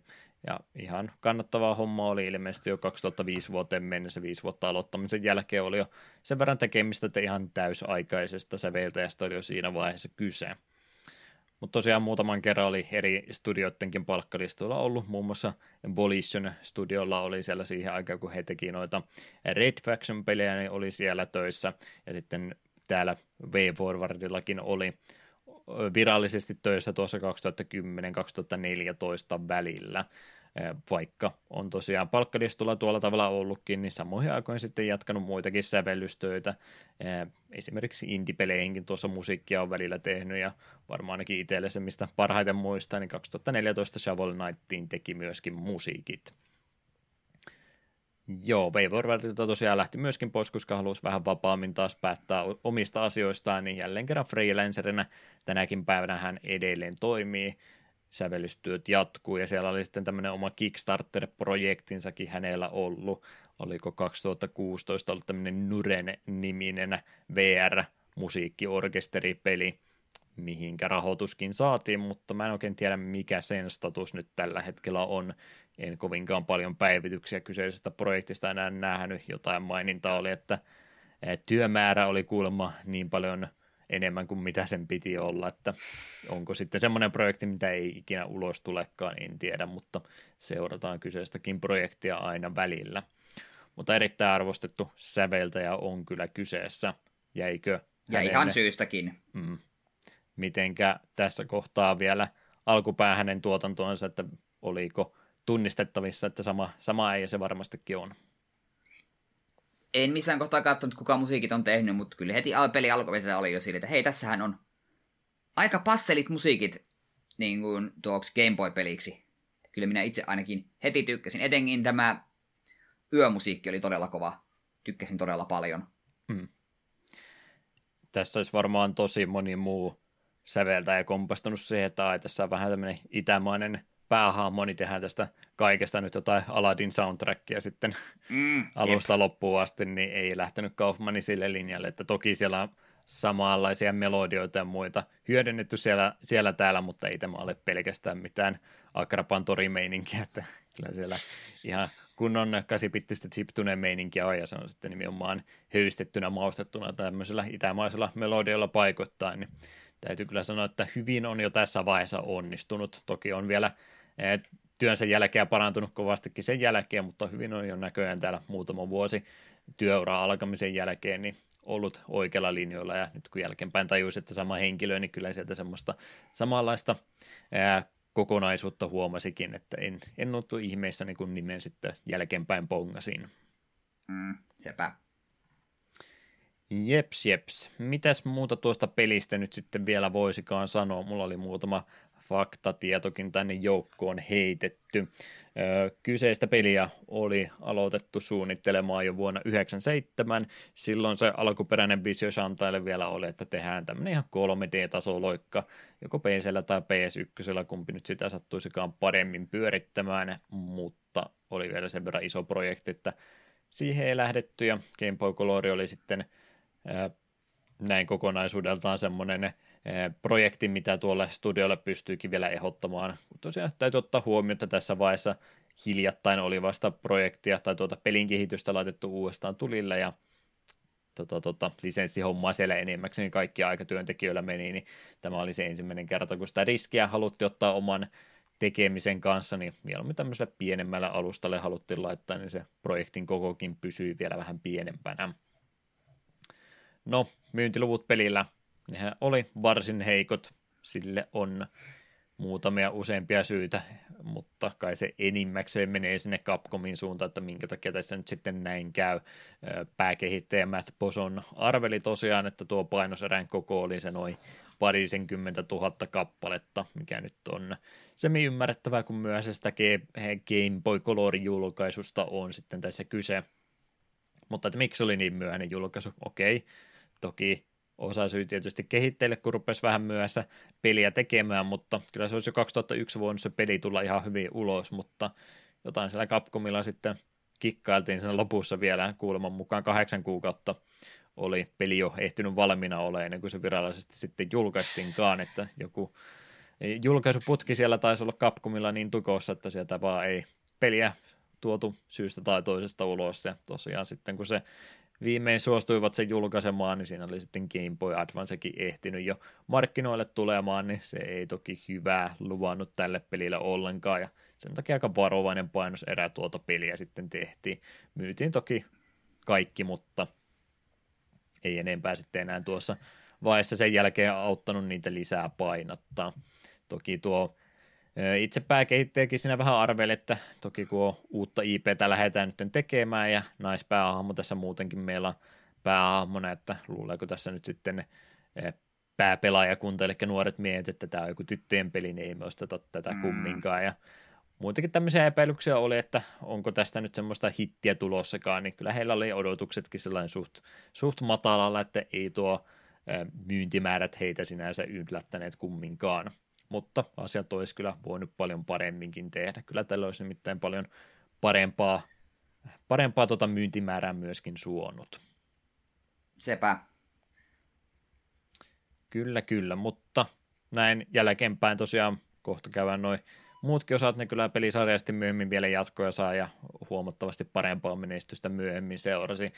Se, minkä takia tämä peli taisi meillä viime kerran tässä kesällä olla mielessä, ja minkä takia nyt muistinkin, että laitetaan se vihdoin viimein jakson jatkoksi tai listan jatkoksi oli siinä, että tuo Limited Run Games ilmoitti aiemmin tänä vuonna 2020, että he tekevät tämmöisen uuden pienen painoserän tätä alkuperäistä Shantaita Game Boy Colorille. Ne toki myytiin kovaa vauhtia jo pois, ettei kannata enää yrittää semmoista hommata, mutta, mutta digitaalisessa muodossakin tämä peli pitäisi sitten Switchille jossain vaiheessa olla tulossa. Oli luvattu, että 2020 tulee ulos, mutta kun rupesin tätä peliä pelailemaan, niin tarkistin, että onko sitä Switchillä ladattavissa, niin en ainakaan löytänyt muuta kuin noita myöhempiä osia, niin ei tai olla vieläkään tullut. Ymmärrettävää toki, jos se ensi vuoden puolelle venähtää, koska tämä vuosi on ollut, mitä on ollut, mutta eiköhän se ennemmin tai myöhemmin sieltä myöskin tule. Eiköhän. Jeps, jeps. Mitä sitten vielä? Ö, Nintendo 3DS tosiaan uudelleen julkaisu oli tapahtunut, kumminkin olin kokonaan unohtanut, että tämmöinenkin vaihtoehto olisi ollut olemassa, eli 3DSllä olisi jo 2013 päässyt tätä alkuperäistä Shantaita pelaamaan, joka on huomattavasti halvempi vaihtoehto, kun lähtee sitä alkuperäistä pelikasettia ostamaan. Se oli jo mm. joskus tuossa reilu viisi vuotta sitten joku kolmesta 500 euroa se alkuperäisen pelin hommaaminen ja voin vaan kuvitella, mitä se tänä päivänä on varmaan se jo neljässä numerossa taitaa pikkusen pyörähtääkin. Joo, Eiköhän. To- toki se Limited Run Gamesin painoskin pikkasen ehkä on sitä pelimäärää lisännyt, mutta ne on aina rajattuja painoksia nekin, ja kyllä nuo keräilijät yleensä ne alkuperäiset versiot sitten näistä haluaa. Niin tuskinpa mm. on hirveästi hintaa pudottanut vieläkään. Jep. No, mitä sitten, jos tämä osa ei vielä nappaa tai ehkäpä tämän myötä jopa haluaa pelata lisää Shantai-pelejä, niin mitä sieltä sitten muita mahdollisuuksia löytyy? Joo, 2010 tuli Shantai Riskis Revenge Nintendo DSiille, ja sitten siitä tuli tämä Director's Cut 2014 Windowsille, ja konsoliversiot tulivat myös myöhemmin, ja tämä Director's Cut on juuri se Steamistäkin löytyvä, minkä itse olen pelannut. Sitä suosittelen. Sitten 2014 tuli 3DSlle ja Wii Ulle Shantae and Pirate's Curse. Ja sitten 2016 Shantae Half Genie Hero, Wii Ulle, Pleikka 4, Vitalle, Windowsille, Xbox Oneille ja Switchille. Niin saa Switchille kanssa. Hmm, pitävä tuo. Varmaan jossain kohtaa napata. Ja uusin tuli viime vuonna Shantae and the Seven Sirens 2019 Apple Arcade, Windows, Switch, Play, PS4 ja Xbox One. Ja jos en ihan väärin muista, niin tää tosiaan sai tää Seven Sirens vähän, ei nyt kylmän vastautat vähän semmoisen kädenlämpöisen, että ei ihan ollut sitä samaa laatua, mitä toivottiin, mutta ihan passelipeli kuitenkin. Mm. Joo, en Riskis Revengestä ja Pirates Cursestä ihan kaikki alustajat ainutkaan laittaa, että todennäköisesti kaikilla konsolialustoilla niitä ja nykyään löytyy ja Steamista myöskin. Mm. Että muille alustoille hyvin näitä versioita sitten tosiaan Kyllä tuolta löytyy. Mutta joo, mitä sitten vielä hetkeksi tähän ensimmäiseen osaan palatakseen, niin mikä oli tota, suosittelulinja ei tulla tällä kertaa, ja toki jos jotain muuta jäi mainitsematta, mitä en ollut listannut, niin saa vielä tässä kohtaa sydämeltään pois, niin sano. Mm. No, tämän pelin ongelma on vähän siinä, että koska tämä on Game Boylla, niin tosiaan se näyttö on, jää vähän pieneksi sen kauniin grafiikan takia, niin sen takia, että piirtoetäisyys ei ole ihan niin korkea, mitä toivoisi. Mut, ja tasohyppely on aika simppeliä, tuo tanssiminen on vähän niin kuin hauska idea, mutta sitten se käy vähän tyyliseksi se itse toteuttaminen. Mutta tässä on paljon hyviä ideoita, ja minä on iloinen, että tämä peli on olemassa, koska nuo, tämä on musta kuitenkin niin kuin pelisarjana hyvin kiehtova. Ja kyllä tämä oli semmoinen ihan kiva testi, mutta ei mulle jäänyt kovinkaan niin kuin syyllinen olo siitä, että en läpi asti jaksanut pelata tämä oli niin kuin sen tunnin pari, kun tätä oli pelannut, oli se, että okei, tämä peli on nähty, tämä oli ihan kiva, hienoa, että tämä on tullut Game Boylle ja se on aika paljon, että siitä konsolista saanut tällaista revittyä irti, mutta ei tämä nykypäivänä enää niin kuin tälleensä enää säväytä juurikaan. An, olisi kyllä aikoinaan ansainnut enemmän myyntejä, siitä, sitä en kiellä. Tämä on kokeilemisen arvoinen, mutta jos pelisarja kiinnostaa, niin hypätkää vaikka tuo Riskis Revengein tai Half Genie Heroon pariin. Tämä on minun suositus. Mm. Paljon hyvää kyllä tuosta pelistä löytyy, mutta ne osa-alueet, millä ainakin itse itseni mielestä on kaikkein eniten painoarvoa, eli ihan peruspelituntumalla ja tasoippelussa varsinkin kenttäsuunnittelulla, niin ne on valitettavasti just ne kohdat, missä sitä parantamisen varaa kaikkein eniten oli, ja vaikka kuinka näette peli olisi ja muuta, niin ne ei sitä vaakaa niin paljon heilauta, että mä sitä sinne suositteluosastoon välttämättä olisin laittamassa että, että se menee sinne ehkä-osastolle nyt itsellä valitettavasti.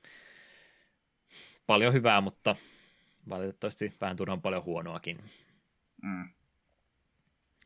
Kokeilun arvoinen kaikesta huolimatta ja olen ihan tyytyväinen, että me tämä jakso valinnaksi otettiin. Mm, kyllä, ehdottomasti. Hyvä. Semmoisiin kuviin ja tunnelmiin tämänkertainen pääsegmentti päättyköön. Vielä yksi kappale tuosta pelistä Labyrinths ajattelin pistää pyörähtämään ja ruvetaanpahan sitten vuotta 2020 meidän podcastin puolesta pikkuhiljaa päättelemään.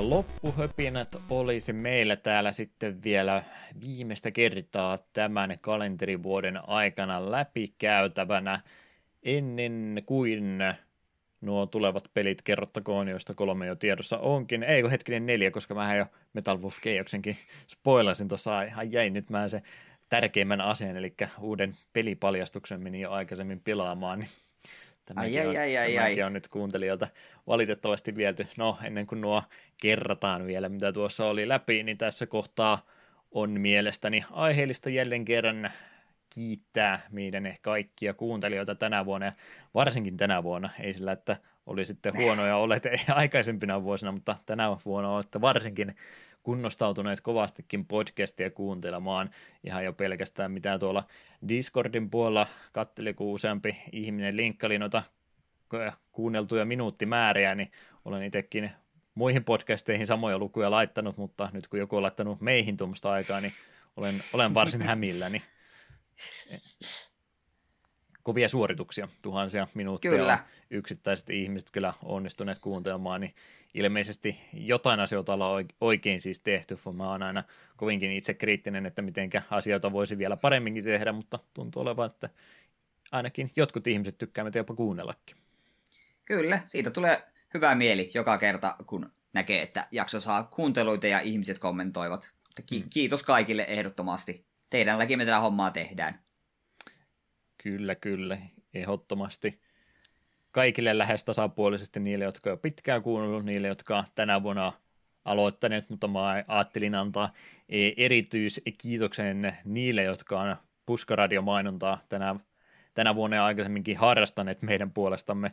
Tuossa tosiaan aina välillä tulee vilkasta ja jälleen kerran totean äänen, että ei se kuinka paljon noita kuuntelukertoja kertyy, niin varsinaisesti meidän tekemiseen sen enempää vaikuta, koska silloin eka vuoden jälkeen katsoi, että tässä on jo tarpeeksi, että tätä ihan mielekästä tehdä edelleenkin, mutta tosiaan mitä kattelin noita vanhoja vuosilukuja, niin 2017 aloitettiin, ihan hyvä startti oli, 2018 about tuplattiin kuuntelukerrat, 2019 se oikeastaan sitten jäi sen samalle tasolle, niin katselin, että ok, ei tämä haittaa, olemme ilmeisesti saavuttaneet meidän maksimimäärän, että tämän verran Suomen kokoiselta alueelta kuuntelijoita löytyy, niin ei kannata enempää toivoa, mutta mä sen myötä sitten ajattelin, että jos nyt vähän koittaisi vielä nostaa ylöspäin, niin siinä tuli sitten ajatusta viime vuonna muun muassa noista extra ei hätää, mainitsin niistäkin kohta, niin, niin ajattelin sen siivittämänä sitten, että jos pikkusen ekstraa laittaa tälle vuodelle, niin katsotaan, onko sillä minkäänlaista vaikutusta noihin kuuntelukertoihin.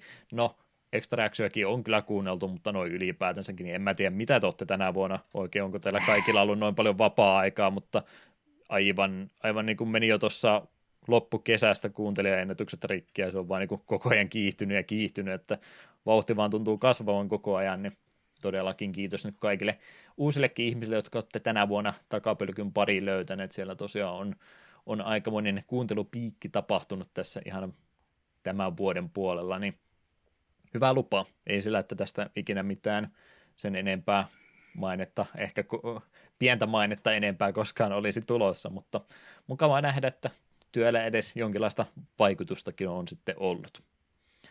Sepä. Kovasti kuunteluja tälle vuodelle tosiaan on tullut. Joo, ne ekstra jaksot, sitten tulee se pahoittelukohta, eikös me tässä kohtaa, tai siis Eetuhan voi tästä toki käteensä pestä pois, koska Eetu ei ole lupannut yhtään mitään, mutta tässä kohtaa mä viime vuonna lupailin, että ensi vuonna sitten pistetään hommat pyöriä ja tehdään vielä 12 jaksoa lisää, niin mitä se nyt oli? Ei nyt ihan 12 päästy, vähän jäi matkan varrella, kahdeksan kohan me oltaisiin tehty ekstra tässä matkan varrella. Se, joo, se oli tosi hyvä idea silloin vuosi sitten, että tehdäänpäs pikkusen enemmän noita jaksoja vielä päälle, niin saadaan vähän tota, tota, pyöristettyä noita kuuntelulukuja ylöspäin. Ja sitten mä rupesin siinä jo heti alkukevään puolella, kun tehtiin noin Pokemon Extra-jaksotkin, niin mä olin siihen spin-offin jakson valmistelun polttanut jonkun 40 tuntia, mitä 50 tuntia, kun mä, en mä tiedä, tar- oliko liike välttämättä pakko 10 tuntia pelata, mutta kun mä halusin parhaani yrittää, niin okei, mä oon erittäin tyytyväinen siitä, minkälaisia jaksoja niistä tuli, mutta kyllä mä sitten kevään kohdalla huomasin jo, että joo, nyt, nyt rupeaa ottamaan podcastin tekemisestä jo stressiä tai ei ole todellakaan sitä, mitä mä näillä halusin tehdä, niin totesin sitten, että joo, no tehdään nyt niitä ekstra jaksoja sitä mukaan, kun hyvältä tuntuu, mutta ei nyt enää stressiä ota siitä. Niin, niin vähän siitä 12 tavoitteesta nyt sitten valitettavasti jäätiin tällä kertaa vajaksi, mutta en ole todellakaan päättämässä ekstra jaksoja, että kyllä niitä aina sopivin ajoin lisääkin tulee tehtyä, mutta en mitään aikataulua aion niille laittaa, että aina kun semmoinen sopiva hetki löytyy ja mieleinen aihe, niin tehdäänhän, mutta ei todellakaan ruveta niitä kalenteria enää mihinkään kohtaan lyömään. Eikö se ole fiksu näin tehdä mielestäni? Parempi näin.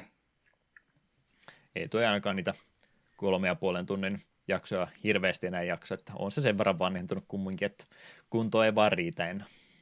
Jep, se Pokemonin spin-off extra jakso kyllä minun mielestä vastasi 12 jaksoa, että minun mielestä me tavoitettiin numero jollain tava- tapaa. No joo, sen olisi voinut helposti palotella pienemmiksikin eriksi.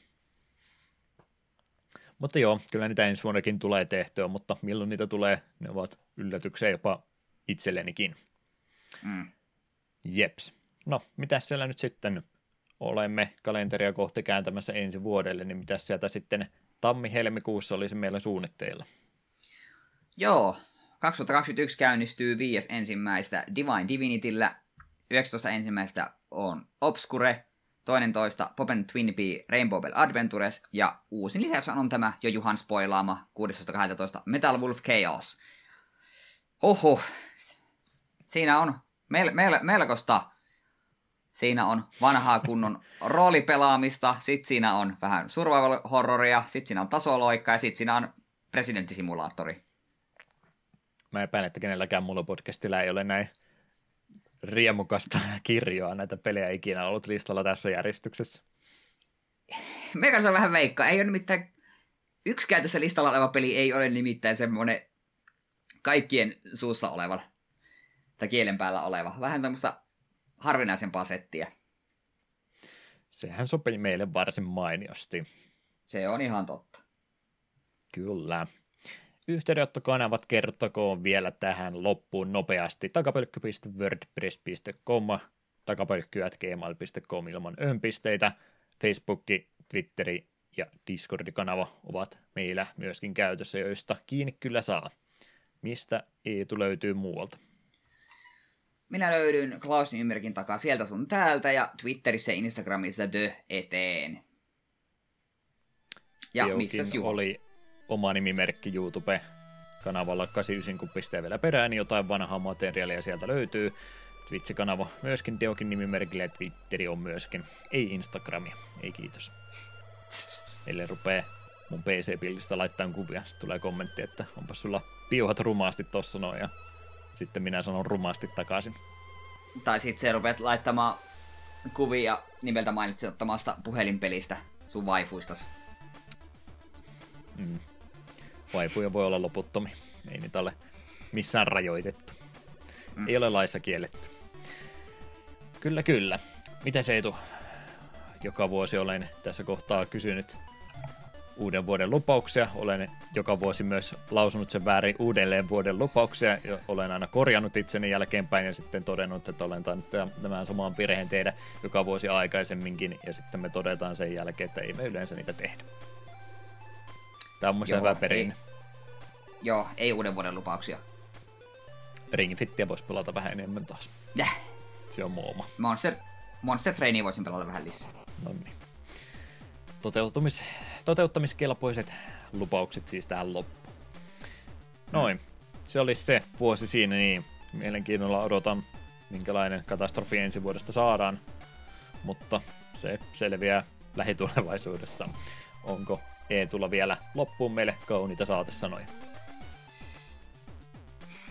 Autoilu on perseestä.